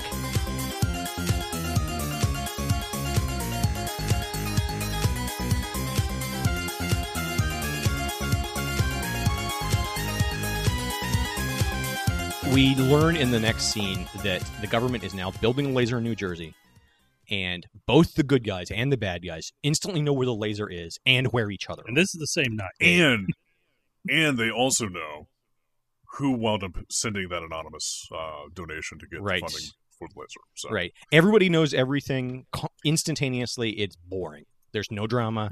nothing. Nobody figures anything out. They don't have to do a stakeout. It sucks. yeah, the government took that money and they overnighted the laser, and it's it's complete now. They just had Right. it delivered. in New Jersey, and this is when we kick off the series of very confusing map vignettes where we get to see Lord Amp tracking hell spots off of the coast of Georgia heading north. And then it cuts to another scene of them talking about we need to send the team to go get the grifter. And then it cuts to a scene of them tracking uh, Hellspot going after the laser. And Hellspot is clearly flying over Virginia towards West Virginia to get to New Jersey. No actual state lines. Those are random squiggles. At this point, Max attacks the grifter in his short sleeve trench coat, and um, uh, grifter does a bunch of backflips again, which is the best defense. Um, and we learned that Max Cass has had the in, uh, the entire interior of his left arm scooped out and just a gun put in there that comes out. Uh, and he calls in the Black Razors, who are coming from the same background painting from the first scene. Uh, so they're cle- Colorado. yeah, they're coming Yeah. from Colorado, uh, or just um, they're coming from the same art, basically, uh, that they're reusing, and now they've put um, uh, some sort of base in a mountain that they fly out of. I like to think that they're actually coming from Colorado. They're just like in a supersonic jet that can travel the entire distance of the U.S. in a matter of seconds. I like I like the idea that this is continues to add to our geographical uh, of Confusion. discontinuity, yeah, Yeah, the, the like lack of uh, of placement place for anything that's happened. Yeah. and then Grifter, uh, they send out a Wildcats alert. Wildcat alert. during the scene when when he's fighting his brother, there's a bunch of backflips. All the shit around them is getting destroyed. Um, Well, c- And- specifically the uh, lampposts. the lampposts, th- there's actually like a dumpster that gets destroyed, a couple of walls, a couple of buildings. But at some point in time, Grifter flips back behind some cover. Does he yell out super Yes. stunner? where we shout out what's happening. What kind of what what's that trope called? When we like when when we yell out the move that we're doing, like it, it's a Dragon Oh, Ball jeez. Z move. Like Uh, it's right on the tip of my tongue. Called "Do Your Research," I think. Broadcasting, maybe? so, I I have time in my day to go through every single TV trope out there. When there's so much flora and fauna in this episode to research. Laura And- and fun. But he he did call out essentially I'm switching to non-lethal ammunition. Guys, But he did not say that. I'm so glad we can finally put this issue to rest. Yeah. Yeah. so am I. Well, the important part is his guns are clearly the um, Judge Dredd guns, where you have to yell in the type of ammo you want to shoot. Oh, Oh, 'cause- yeah, nice. I thought- I, I see thought that. that they were Okay. the the Halo One plasma pistols. They also looked like those. They they look like those, yeah. like I, in the middle of this battle scene. He actually asks as they're fighting, "Oh, are you okay, bro?" Like, the Yeah, guy he, 'cause- the guy 'cause he just he's- shot. Because he's worried about his brother, yeah. Yeah. He wanted to make sure he's okay. Um, 'Cause- because he hit him with a big stunner. But still, that was enough concussive force to throw him through a brick wall. he's the He good destroyed guy, an so entire of course building. he has to be concerned. Yeah, exactly.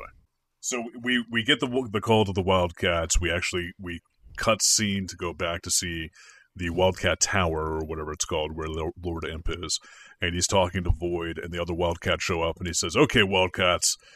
We know that uh, Hellspawn's on his way to get the laser. We know the laser's in New Jersey. Are you guys ready to roll? And they all say no, because Grifter hasn't responded to the Wildcat signal. and this is the thing. Like the rest of the team seems pretty great with Grifter. They like him. Yep. Like they defend him. Yeah. They are they they enjoy the Grifter and his, his backflipping antics, and and they support his transition. Yeah, Now, are any, in any of the previous episodes, was there any reason for them to solidify around him? Like, Dude, dude, you've seen as much of this show as we have. we already know that the grifter was in a relationship with zealot and we already know that zealot is the most beloved character on the team because she wears red and she's hot. so everybody loves zealot Hmm. Mm. therefore through the transitive property they love grifter as well That's true, and uh, they also probably appreciate how polite she is about her bodily functions. exactly You will pardon me. i will go shit I am From a I am turtle headly heading this. from a from a character standpoint though, Grifter is a team player. Like if you see him in the first fight and then and in the subsequent fights, he is all about like executing as a team and everything else. He just happens to be on his own journey here. So it's unsurprising to me that the rest of the Wildcats uh, w- if they had been like fuck Grifter, I would have been like, oh well, that's a complete departure from what I saw at least at the beginning part. Yeah, he likes backflips and he yells things like "high stun charge." Yeah. and he pulls his bangs through his hat. But hey there's nothing wrong with that When- we've already determined there's nothing wrong when, with that when push Yeah. comes to shove and we get ourselves in a gunfight, like he seems like a pretty good guy to have on your side. well oh, also he got a bum rap in that first fight anyway because he was just ordered to shoot down the hovercraft and he shot it down yeah, it it wasn't his fault the hovercraft happened to steer into the laser and blow up the laser. So. no, that was the hovercraft driver's fault. Yeah. Yeah, guys, it's not I mean, the guy fair. was dead. Um, what was it? What was Leave Britney alone. um, uh, yeah, I, I mean, I do think it's interesting because in a lot of ways, Jim Lee's kind of having his cake and eating it too. In that he has a character that essentially has fulfills Wolverine's role, but is as beloved as Gambit. Uh, to his other team members, whereas like the dynamic with Wolverine is much more interesting. Where I feel like most people recognize that he is um, kind of a shitty person, but he's super Mhm. super effective at his job. Uh, anyway, the Wi- the Wildcats teleport him in and immediately escalate the fight in a crazy way because Yeah. Maul basically demolishes an entire building for zero reason. and it is obvious that this is a residential building because there are fire escapes on the side. Yep. This is like a low income housing. He had to have killed a ton of people that had no health insurance. Cut to Imp, where Imp all Imp cares about is how much does it cost. Well, in the meantime, yeah, how much does it cost? That building probably, you know, given the size, location, bad neighborhood, probably like two hundred thousand dollars. Probably not that bad. I think Not he as will- much as a it- fucking it's still laser. prime real estate, New York, New Jersey. You know, it, it's it's still near the water, so Yeah, I mean the rents are insane. yeah, Yeah, it, it, it might have been rent controlled, but still, in Not terms New of Jersey. property value, it's insane because he has to pay for it because the landlords are clearly making a killing off of that. Do you think it's the building, or is he more concerned about like all the wrongful death suits? See, if I was him, I'd be more concerned about all the wrongful death suits because that could actually pile up pretty quickly. So- there are a lot of n- lawyers in This- New Jersey, and it, that could totally add up to a class ac- action lawsuit. This kind of leads to an, uh, the next question about all this. How- Before we before we get there, I just have one question. sure, Um, is that the suit that he's wearing? A wrongful death suit with with, with extra dick room. it's just the the shoulder pads are actually just dead babies. Shou- shoulder pads, and the tripod dick, and class action lawsuit, Double breasted. double breasted class action lawsuit. Uh, wh- one one of my main like kind of uh, execution concerns in this show. So the Wildcats were like, "Oh my God, Grifter's not here. We've got we've got to go fucking get him or whatever." And then Metal Naked Bitch like puts out the portal in her head. Is is the portal only one way? No, Like, I mean, it's literally right behind him. No. And I feel like if I was the grifter and I'm like, oh shit, that's my buddy's portal, I'd just be like, deuces, motherfuckers, and I just jump into the portal behind me. Yeah. Right? well they But no. they try to They're explain going to that. come out and then just like war crime a city block. yeah, they they try they do try to explain it later on because because at some point in time the imp does tell Void, "Can you just port them out of there?" And she said, "Oh, they're moving too much. I can't actually put in a teleport." But at the same time, He's it seemed like in it was a d- independent. Well, yeah, and it seemed like her, her portal He's at a region dead end. was independent. He's at an so- alley. In the next scene, we have these random researchers, because Yep. you could tell because they're in their researcher suit. There's you know the long lab coats, cheering at the explosions and proclaiming victory. They say target is vaped. Target is vaped.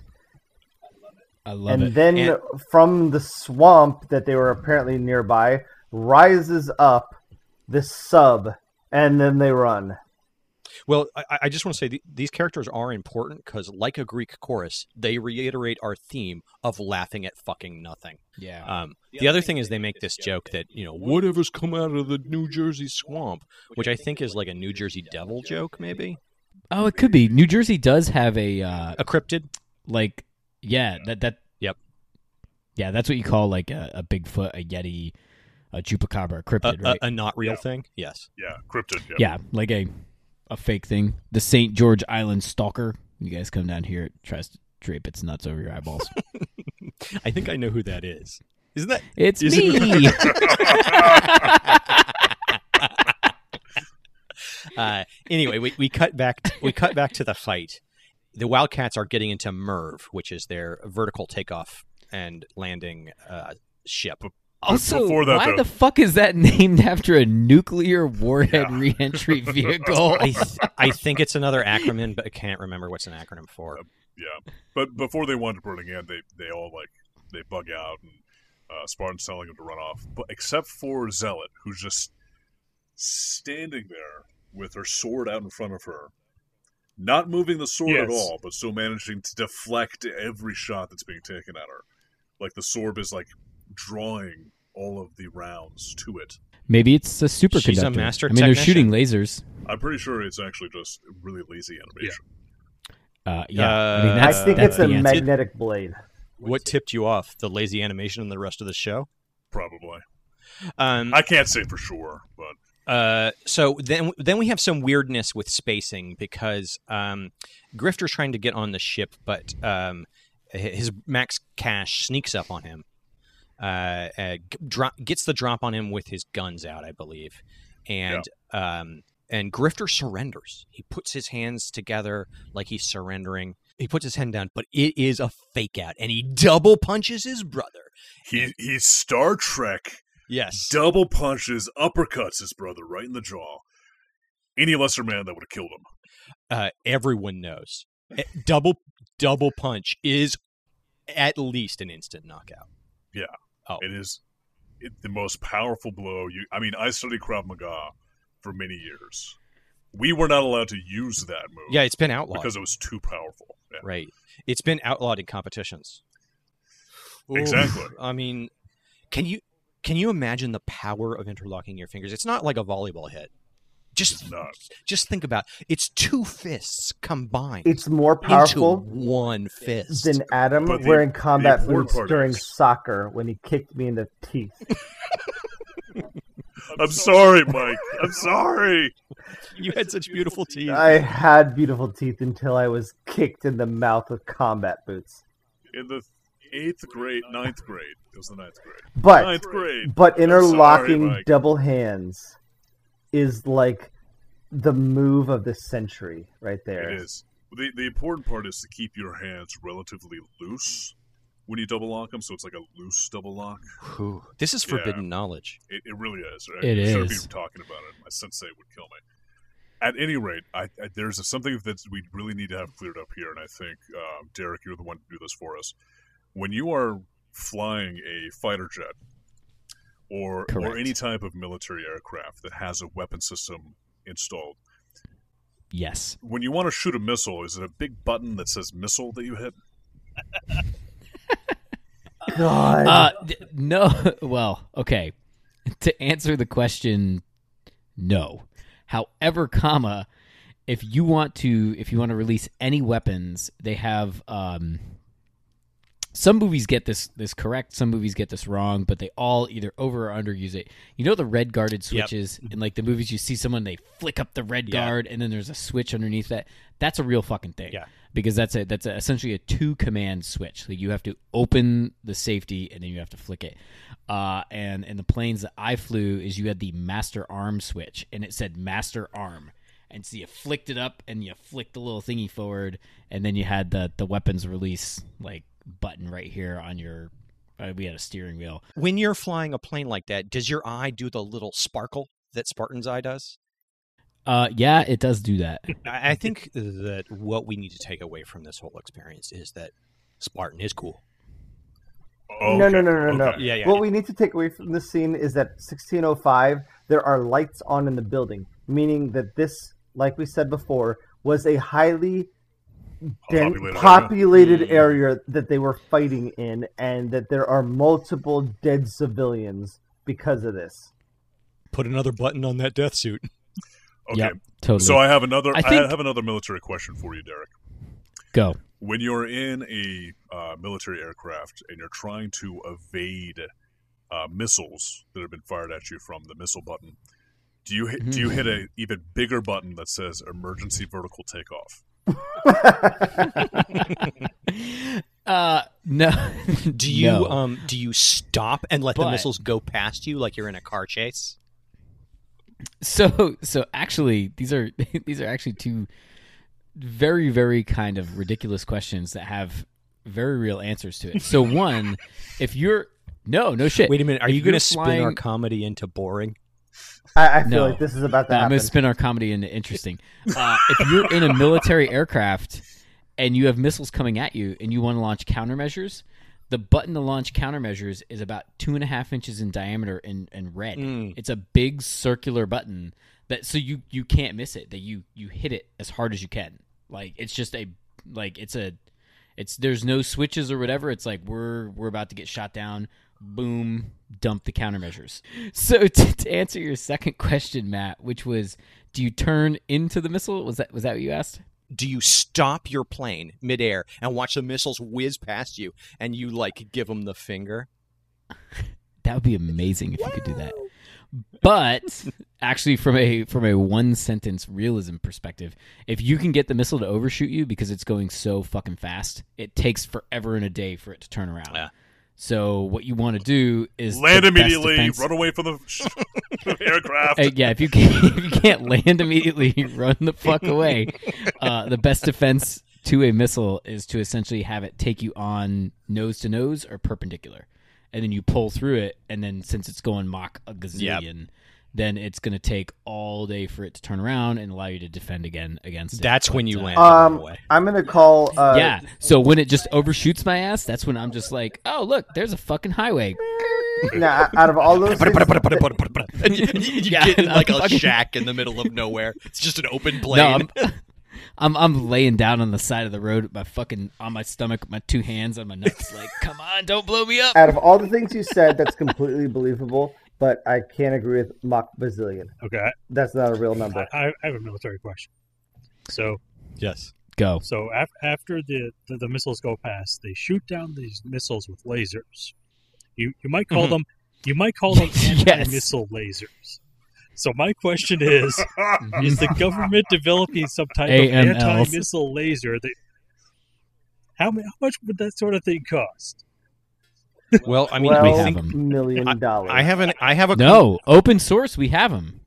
We absolutely have fucking lasers that will shoot down missiles. well, yeah. The U.S. Navy today, has. 'em. but they Yeah. they But need the- a- the missiles aren't- 1994. The missiles aren't airborne; they're just like s- set up, like they're s- they're sort of teetering a little in the No. middle of a field, and the missile and the laser just pushes them over. No, we. well, and also let's let's not forget the fact that the government buys something once at twice the price and buys two of them, which is Wasn't that the plot of Contact?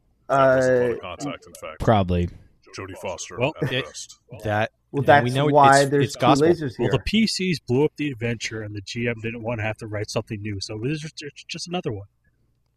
yeah Yeah, Well- yeah. Just keep going. Yeah. Well, here's the thing. I, I think that we can explain this away in that Spartan is a super high tech targeting computer that cannot be Yes. replicated by humans except by except Jarvis. through a twelve million dollar infusion of funds. Uh, sorry, So- Jarvis. David, to answer your question, it is the TAC 3 laser weapon system. It's installed on and the Fonzie. the fucking what other boats it on? The um and it is it's a laser that like it it's a grade laser and it the warhead of the missile on the way in. Um, Nice. Like we have that nowadays. And the I, I vehicles Also- still like that Gatling gun that Which is which is that absurd fires like to say. a Like, million we- rounds a and the minute. vehicles you just listed. What, what, are, what are their class? where they located uh, and um, DDGs and uh, destroyers. um, David. D- D- David's David's taking notes What- for the what do Russians. you need that information No, for? no. No, so uh, so a chemical grade laser like that, or a railgun, or any of this futuristic technology. Yeah, they're is gonna huge. Take a huge. It's It, a huge it's power a. load, It's yeah. It's large. mounted on and the then B, battleship, yeah. like Adam said, it's going to take a colossal amount of power to make work. So you cannot put like a plane. Uh, I think in the X Men they had a nuclear powered airplane, right? Uh, sure, they did. I, I, I see. I seem to remember it. Whatever, if it was it and whatnot. For Good them idea. to have something like that on the airplane, the airplane would have to have a massive power supply, and their their airplane, the MERV, the the nuclear warhead reentry vehicle, I don't think has that. But I mean, there's shit in this show that's unbelievable. Like, I- guy makes twelve million dollars in seven minutes and twenty three seconds, and the teleporter is only one way. Um, I mean, Why ag- not? again, like the plot of this show is we have any technology that we need. We have all the Yeah, technology. you're right. Um, Except the So technology Merv to is the, beat the bad guy. multi-purpose interceptor reconnaissance vehicle. M I R V. So, uh, in the next scene, baddies steal the laser, and uh, they manage to get it onto the sub. Yeah. uh, I believe Slag. Yes, does onto it. as in on top of. Yes. right. They get it on top of this. Yeah, no, they don't put it in a cargo bay or whatever. They just like lash it to the roof like your parents in the 80s with a mattress. on And the roof everybody's racks on hanging the on car. to the mattress. Does it, does your car doors open wide enough to get a laser in? I Uh, haven't- I no. haven't tried actually. Yeah, uh, tomorrow I'll go to Lowe's and try and buy a laser. that's why you need No, to but get my those futon lasers my that roll up. station wagon was able to hold five of us kids in the back uh, cargo area with our legs dangling out the back. Um, and uh, Grifter on, on board the Merv has the bright idea that he's going to uh, sw- he's going to turn Max to his side, Oh and he boy. throws water on him and calls him a goody two piece, goody two shoes piece of cheese, That's some amazing insult. and then instantly summarizes the full history of an ancient alien war that uh, predates the human race uh, in a concise and believable way that m- although Max is disbelieving, he has instant understanding of both the stakes, the players, and the current situation. They decide to land, and um, uh, M- Max runs over to the bra- black laser ship, bla- black razor ship, and we see bad bo- bad boss turn on Max. Pulls a gun on him, tells him he's in command. Stakes are high until Voodoo steps in and reveals that inside Bad Boss is an evil Damonite slug frog thing Green lizard thing. Yeah. that is apparently incredibly agile because everyone fucking misses this thing and it seems to run yes. it runs like from the swamp to the ocean I assumed that it was going to be like, you know, like a little tadpole coming out of their ear. No, an entire human-sized lizard person thing with a frog tail. monster Once they take the sticky note off their forehead, comes out. Like, where the fuck was that? why did they need the sticky note bad boss is good now he takes off his sticky note he's like not confused at all he's just been in there internally screaming for as long as he's been possessed and the second he's out he's like back to business motherfucker um With your And- permission, sir. Max is convinced. Mhm. Um, now we get to the final battle, which is really confusing and hard to follow. Uh, the Danonite army is like three people. Here's my expressionistic collage of the final battle.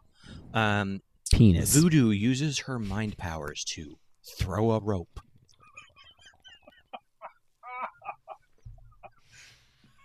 I was gonna. I Oh, almost just I was snorted gonna go beer. Let- let's not let's not for, let's not Like- forget that the one tie-in to cats is that they say, "Let's go, wild cats! Let's pounce." Oh, there, no, there's tons of cat puns. Spartan is like a cat pun machine. I've I missed most of them. Then that was the one that caught me. Is like wild cats, let's pounce, and I'm like, that's At that's one the por- moment. At one point, he says, "Let's roar, oh, Wildcats." okay, I missed that one. Mm-hmm.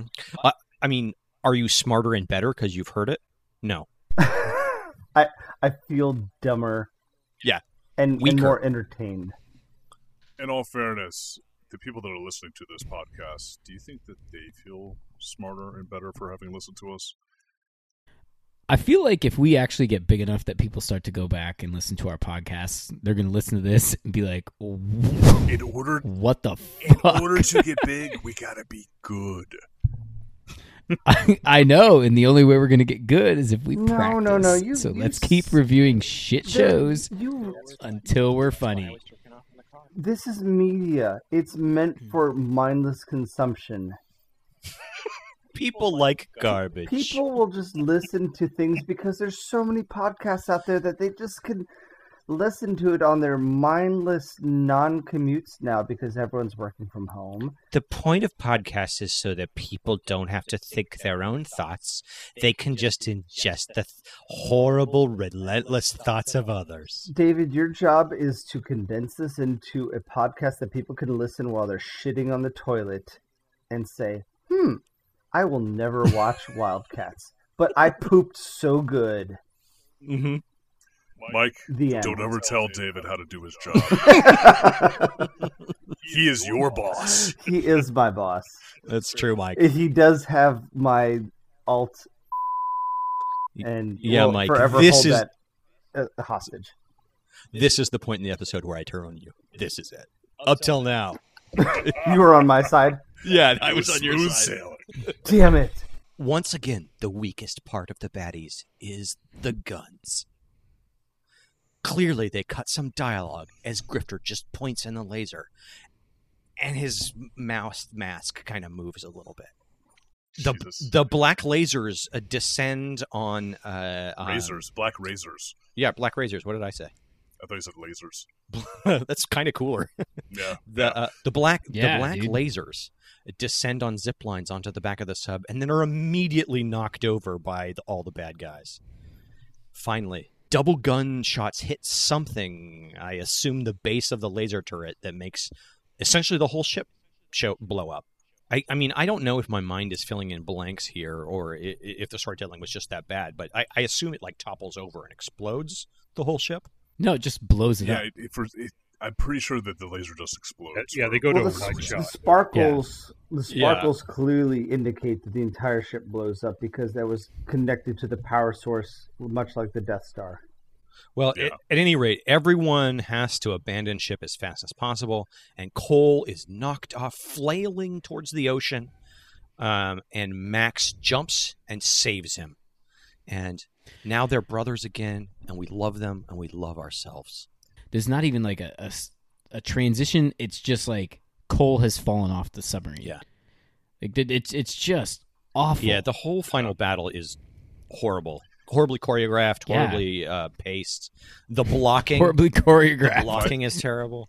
The blocking is the biggest thing. My favorite part is the fact that they obviously blew up the entire ship, and then they were still Yeah. on the ship that was intact, and they had to run and get off. Of it. Yeah, uh, and at this point, like we're kind of doing the the wrap up of the battle. Um, th- this is one of my favorite parts of the episode when they had Sad Hellspawn, and Sad Hellspawn r- really looked sad. Yeah, Yeah, he was he was really he was disappointed. he was down, and he really had to be like he was like we we, ha- we all have to retreat, and um, you know he just he really emoted in that scene. yeah. yeah. I mean his his goal of getting the glowing basketball from Fiji was uh was was defeated for another fucking couple for months. an- until another week. Um, Yep, until he got another super laser to go get the damn thing. the final scene in this episode reiterates our core theme. It, it again, it rhymes. Now Oh, the yeah, it Wildcats does. continue the theme, both of their show and our show, of fucking morons laughing at goddamn nothing. I cannot. It's so true. In my view screen, Adam is just shaking his locks back and forth like you fucking Mm, idiot. The Was, only was way the it could be laser better that if they you had developed any Backwards baseball cap. More, was it any more? I know, powerful right? than Like, the dude, lasers Adam, that why'd you they- shave your locks off? Well, well, I was gonna say I got my haircut because my wife started calling me the Romanian word for homeless slut. So I gotta go on mute, guys. That doesn't. because my wife is telling me I have to take the dogs out. David, keep this Who party. let the Okay. dogs You're back. out? Guys, do we want to take a quick break before we do wrap up? Okay.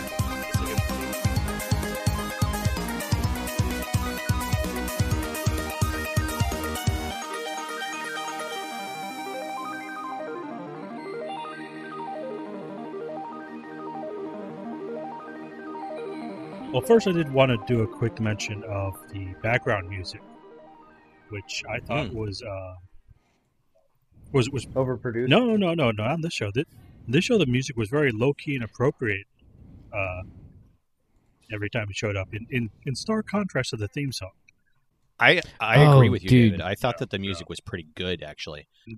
I I think that I think the problem is the um um they couldn't really rely on the strength of the animation, which which they pretty Mm. much knew because even like, we saw in any of the, all the combat scenes the blocking was all off. Yeah. The the movement was all off. Like we, we- you really couldn't you didn't get tension from Zealot standing there with her sword, standing perfectly still, just deflecting shots apropos of nothing.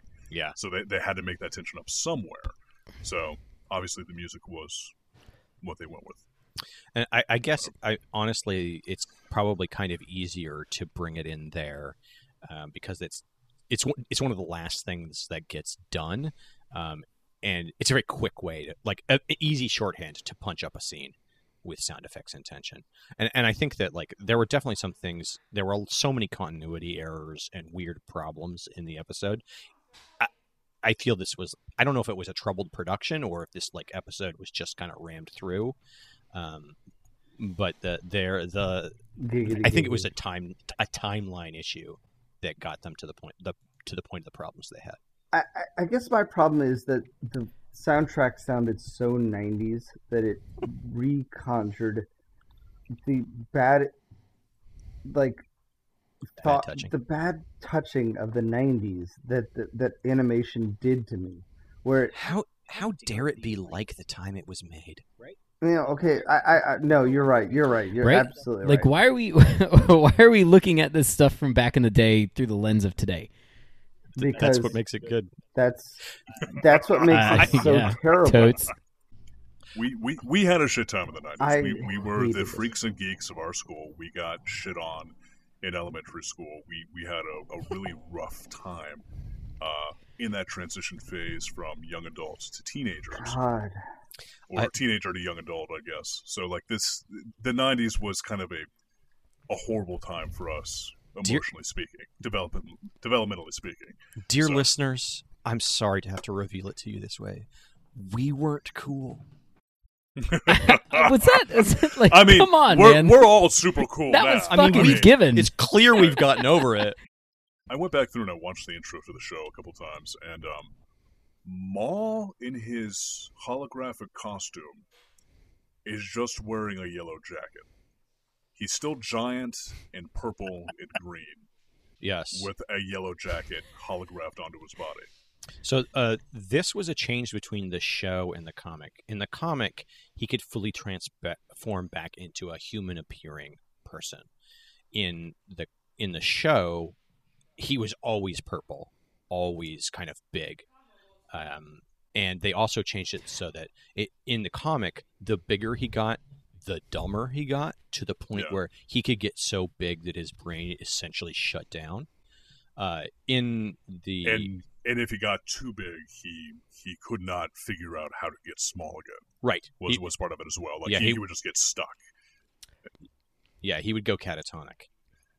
But didn't, Oh, didn't really? they also uh, play with the inverse of that too? Didn't they have him like shrink down to be tiny and then becomes hyper intelligent? I like that idea a lot. It sounds too good for Wildcats.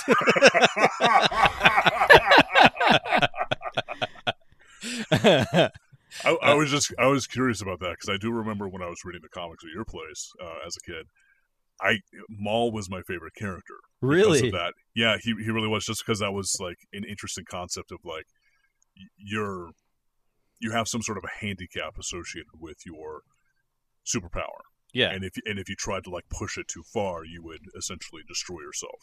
Well, I also think, um, I mean, Adam, you are always attracted to the strong guy archetype. You're- and you're right, it's- you're You right. like you like that. Yeah. I like Colossus, who was like the Yeah. giant pacifist, and I liked Yeah, Ball, you you yeah. like the strong, silent, reliable muscle type. The gentle giant. Let's move on to our next segment. Mike, would you let your children watch this show? Um, y- yeah, I guess so. It's highly censored enough that there's really it's kind of benign. Um, you could tell the bad guys because they shout and slam their hands down and laugh maniacally.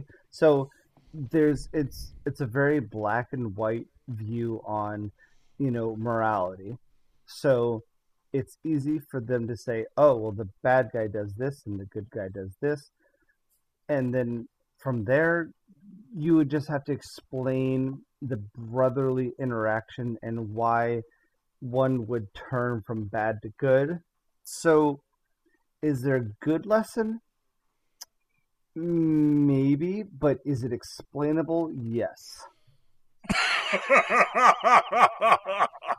so your criteria is is this going to be easy for me to Yeah. explain to the kids? Can my dipshit children understand this? Great. right. Well, okay, for those also with children that aren't, you know, Sir, That's fair. Fair. that aren't Um, infants or non-existent. Could anyone else like to explain why they would let their children watch it? Uh, I I also have a child. Unfortunately, it is an infant child. So. Um, Unfortunately, yeah. I, we- I we tried to get uh, you know a big one, but uh, you wanted her to come out just fully yeah. formed. No, they don't. They don't come out in big yeah, form. I, I I didn't I didn't know Big- that. So we had made this big commitment, but we got a little one. I think you know when you have a child, um, a, a big part of your desire is that the child won't repeat the mistakes that you made.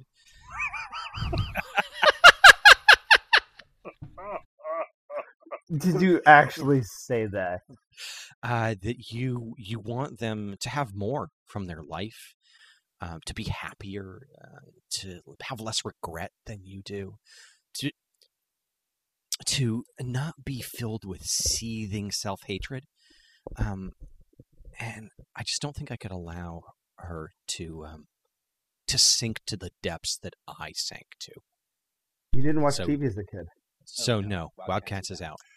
Yeah, but he collected the comic, and So uh, would you let your child read the comic? Hypothetically. No, I mean, she needs- Uh, yes, I mean, I mean, she needs a thorough understanding of comics history, and I, as much as I'm not a huge Jim Lee fan, he's an essential part of reading and essentially part Yeah. of the history of the industry. So, like, yes, she's she's got to read those as part of her '90s curriculum. Uh,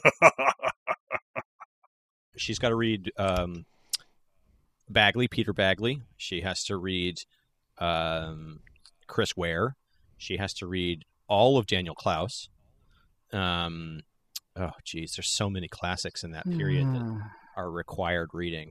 you know that she's going to grow up, and all she's going to want to do is watch Marvel movies, right? She's like, gonna- "Oh, why don't you like good things, Dad? like anime. Exactly. This movie's boring. I want to watch One Piece. It's just two people talking to each other from the 1950s. Let's let's move on to our one universe theory. Okay, who wants to go first with one? I actually Not wanted to me. close on this. Oof. Great, go ahead. Okay, Yeah, you want to close? Okay, Do it. So, Matt, you got anything? One universe theory. Oh, man. Um, yes. There's there's an obvious answer. Okay. yeah, yeah, yeah. That um, that uh, shit. That Hell spots. Eh. You got no, it. no, no. Get it. That stampede is a daemonite.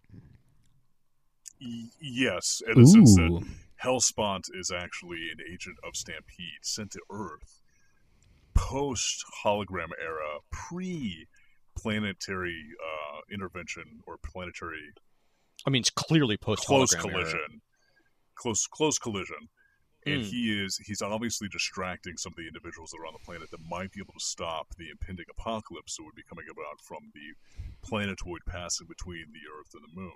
Yeah, So he sent the Damonites on a mission to try to uncover a piece of the um, a piece of technology that was left by Iskandar even earlier in time that got lost in the history of time that was then buried underneath the ocean with the uh, expressed um, uh, understanding that it would give uh, Hellspawn some sort of power to conquer the Earth. The problem is that Stampede knows that the Earth is doomed in about a year anyway, or any time now, because this Mhm. is 1994. So it's really just a distraction to try to keep to keep the other empires that would be fighting over Earth at uh, some sort of loggerheads while he got the destruction of the planet going. it is like watching Ma- Michelangelo carve David out of that worthless pile of marble. It's, uh, it, it's. I can feel Adam's hands in my mind, sculpting my thoughts into the most pristine, beautiful shape with tiny little genitals. Uh, it's, I was gonna wait for the dick joke in there. ah. oh, I'm sorry. Am I that fucking sophomoric in the fact that I'm like, here we go. We're gonna have a dick joke. The- where, where's the dick joke? Oh, no, there I, it I think is. it's just that you know who I am. You've given me no opportunity for a Yeah, vagina probably. joke. So I can't And- I can't complete ten. And remember, Spectacular Spider-Man is just a training exercise. Oh, it's so, bad. So, so your theory is actually really close to what I came up with. That that Oh, okay. yeah, this good, is good. 1994. This is mid destruction of Earth. Is this like while Destructions. Ob- yeah, obviously, obviously they're in the throes of some sort of uh, catastrophe because uh, the bars in New Jersey. Damn, I mean, it- Yeah, it, looked right? like civilization has already Yeah, it- collapsed. So Yeah, I mean, education has clearly suffered. Yeah, the Damonites are an advanced team of Easily. shocktroopers, and they're deployed to Earth just to uh, distract people and make sure all the news stories are about these outrageous characters and Mhm. higher military spending in order to distract everyone from the imminent environmental disaster. the, the impending environmental disaster. Yep. yeah. I There- think, there- yeah, you and I are pretty much on the same page. Hey, I'll- global warming is a hoax, whole is the people. whole mission just to divert funds away from NASA so they do not sense the planet that will uh, careen between Earth and the Moon? Yes. Jesus. Although I, I will add, possibly. and, and this uh, in the opening, you, you see the uh, the Wildcats have these uh, magical girl transformations, so they clearly also Mhm. have the the hologram gem technology. They have the Oh, Hey, they Harley don't know. technology. the Well, hard- they have every They're technology. clearly a punk band, And and that's what Ooh, even better. No, no, no, no. Void is obviously Jericho the, Benton. the merging of Jericho Benton with Oh. the, the AI Ooh. Syn- star, Synergy. the Synergy. Yeah, she's Erica Benton Yes. merged with Synergy to become the uh, arbit- arbiter. I've used that already. I used that word already. But to, to be the um, custodian of the imp's uh, uh, will and, and attempt to try to I think you blew Matt's This is come mind. across Matt, This is when like, the David was established in Florence as an epic symbol of the cin- city.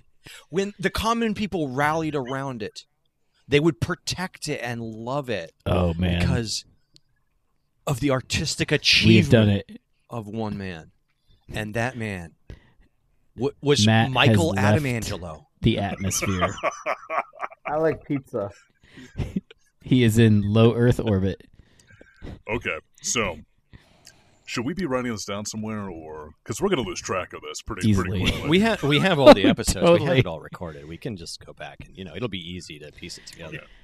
should, Um, should we wait? And so you know my- what? I think we just need to rely on our fans to keep the wiki for this one. And we'll- Yeah, all like Our mini us, fans. Oh yeah, all three of them. Uh, Right. I, I was just going to mention as like a summation of the episode as like s- something I will say that is very good. Uh, the character design is awesome. Like all these characters, they're not totally to my taste, but they look super cool. oh, like the graphics. Of Yeah, them. Grifter yeah. looks cool. Zealot looks awesome. Uh, Yeah. Hellspont looks badass. Honestly, like that is a cool design.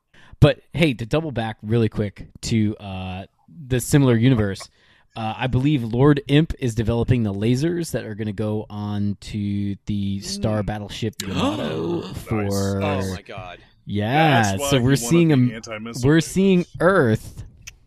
Exactly. That's why they wanted the fucking big ass lasers because the Gamillions are going to come in about hundred years, and they got to go and retrofit a World War II battleship with laser guns and faster than light drives. Fucking Yeah. big ass lasers. FBAL, F balls. F balls. Nice. F balls. All right, I think that's the logical point to end this because we can't top that. What is what is our uh, next Okay. segment, David? so I think we have come up with a new segment here. Easy, dirty, dirty. I ain't gonna hurt him. The next segment is Dirty Thirty. Watching this episode, did we discover any hidden sexual proclivities, either among the characters or ourselves? that was appropriate. that's awesome. Mike, that is how you I monologue. fucking love it. nice, Yes. nice. I think that, I think that there is one clear one that will be overlooked relatively easily, Mhm. and it is that Hellspont is a technophile.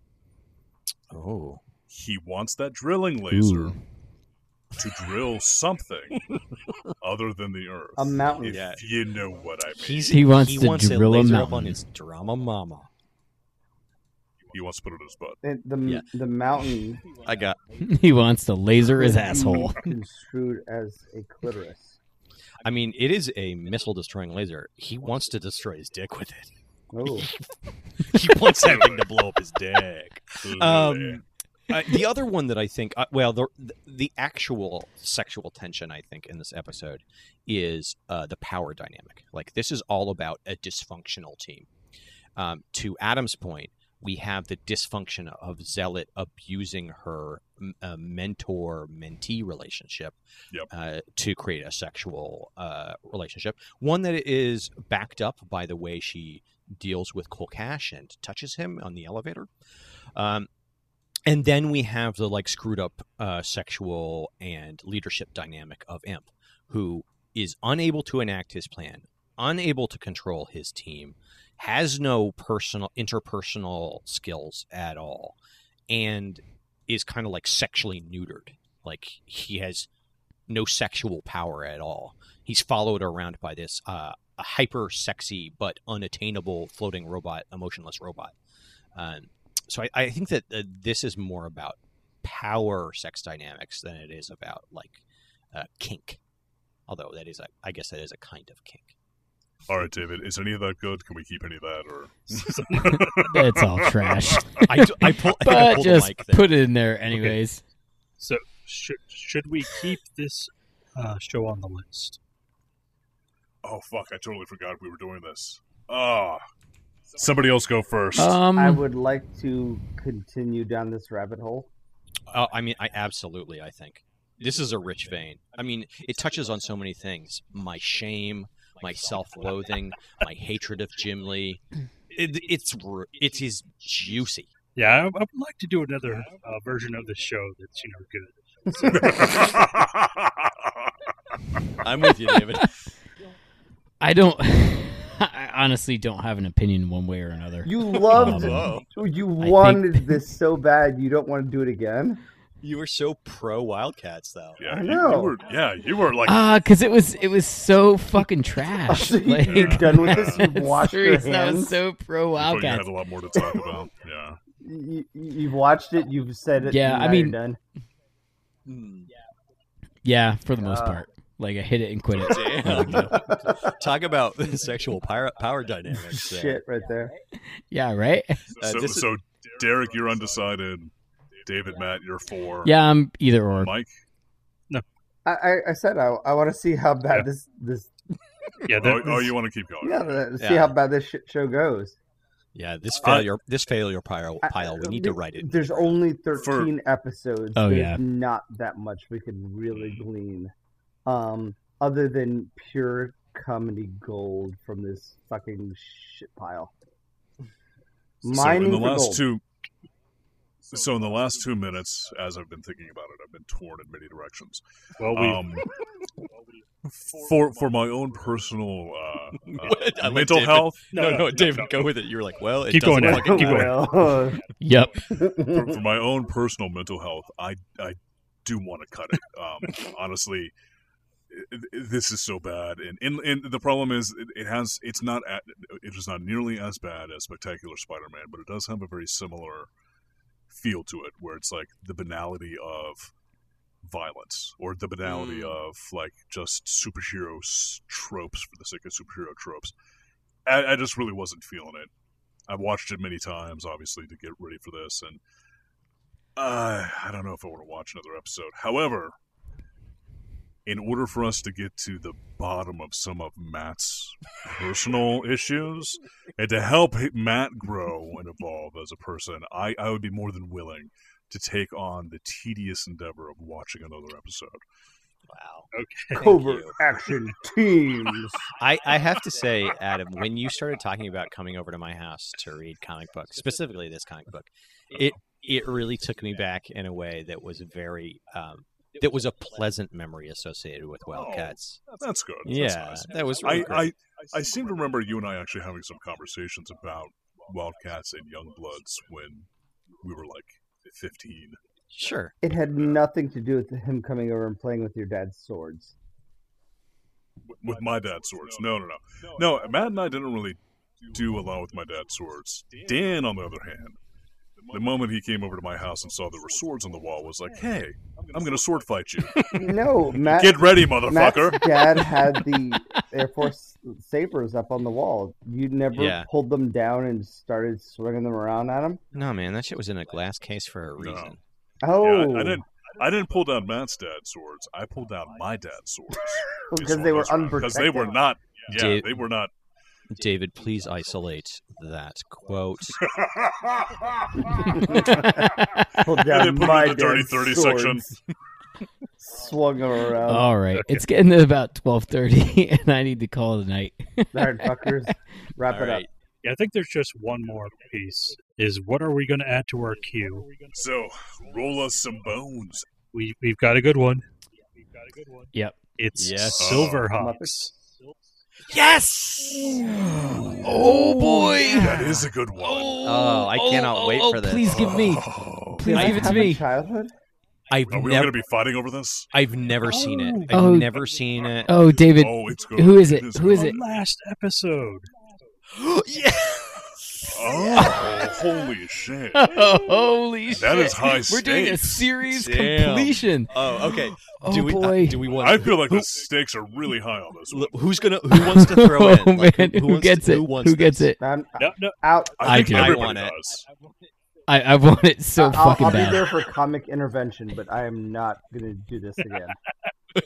I, I am I am out as a main. I, Well, you I- barely did it this time. I, I sh- shut the fuck up. Yep. The chances are very low for you. Mike. Oh boy! All right, David. okay, good. Yeah. I They exist, don't but they're low. accept- Well, okay. I don't want the so, so mantle. let's let's do a quick recap here. I did Brave Star, Matt did Thundar. So that's one for each of us. I did Star Blazers, Matt did Jim on the Hog Round. So My that's two for each favorite. of us. I did Spectacular Spider Man, so that's, That's to three for zero. you. Mike did Wildcats. So Let's- we got three, two, one. Let's be honest. I did Wildcats. Yeah, Okay, True. hold on. David, roll those dice. It's David. It's you, isn't it? No, I have something David queued. is the stakes. I feel like it's Christmas. It's Mike. Yeah! What? Wait, wait, wait, wait, wait. What? Oh, Jesus! It's like a ruined orgasm. What is me? What is me? Silverhawks. Oh Jesus Christ! No, no. Yeah. We've already talked about my strengths and weaknesses here. Oh fuck! No, no, but but we're, we're keeping you in the queue because we know that it's going to be a disaster when you actually uh, Yeah. do do the synopsis, and it gives us a lot of like pieces to kind of pick up and play with. So Yeah. Yeah. No. Oh, It's, Easy. it, don't think of it as, as something that's being forced on you. Think as an opportunity for us to shine. Big- yeah, th- think of it as in a way for you to fuck with us. Yeah, in order yeah. to make to make everything work Exactly. the way it's supposed to. No, I would, it- I would it will- brainstorm ways you could fuck it up even worse. think about a puzzle and all the pieces don't match up because they weren't cut from the same puzzle. That is what I'm going to bring to this. I was thinking that every piece just has your face on it. I love that. Oh That's it. God! So, Oh, um, boy. so call yourself out. This amazingly terrible experience was brought to you by Adam for myself. And David. um, Together with you in shame, I'm Matt. And I'm Derek, and really disappointed. Hi, my name is Mike. The end. Again, ruined orgasm. Amazingly Terrible is produced by David Marks. Music by The Fish Who Saved the Planet.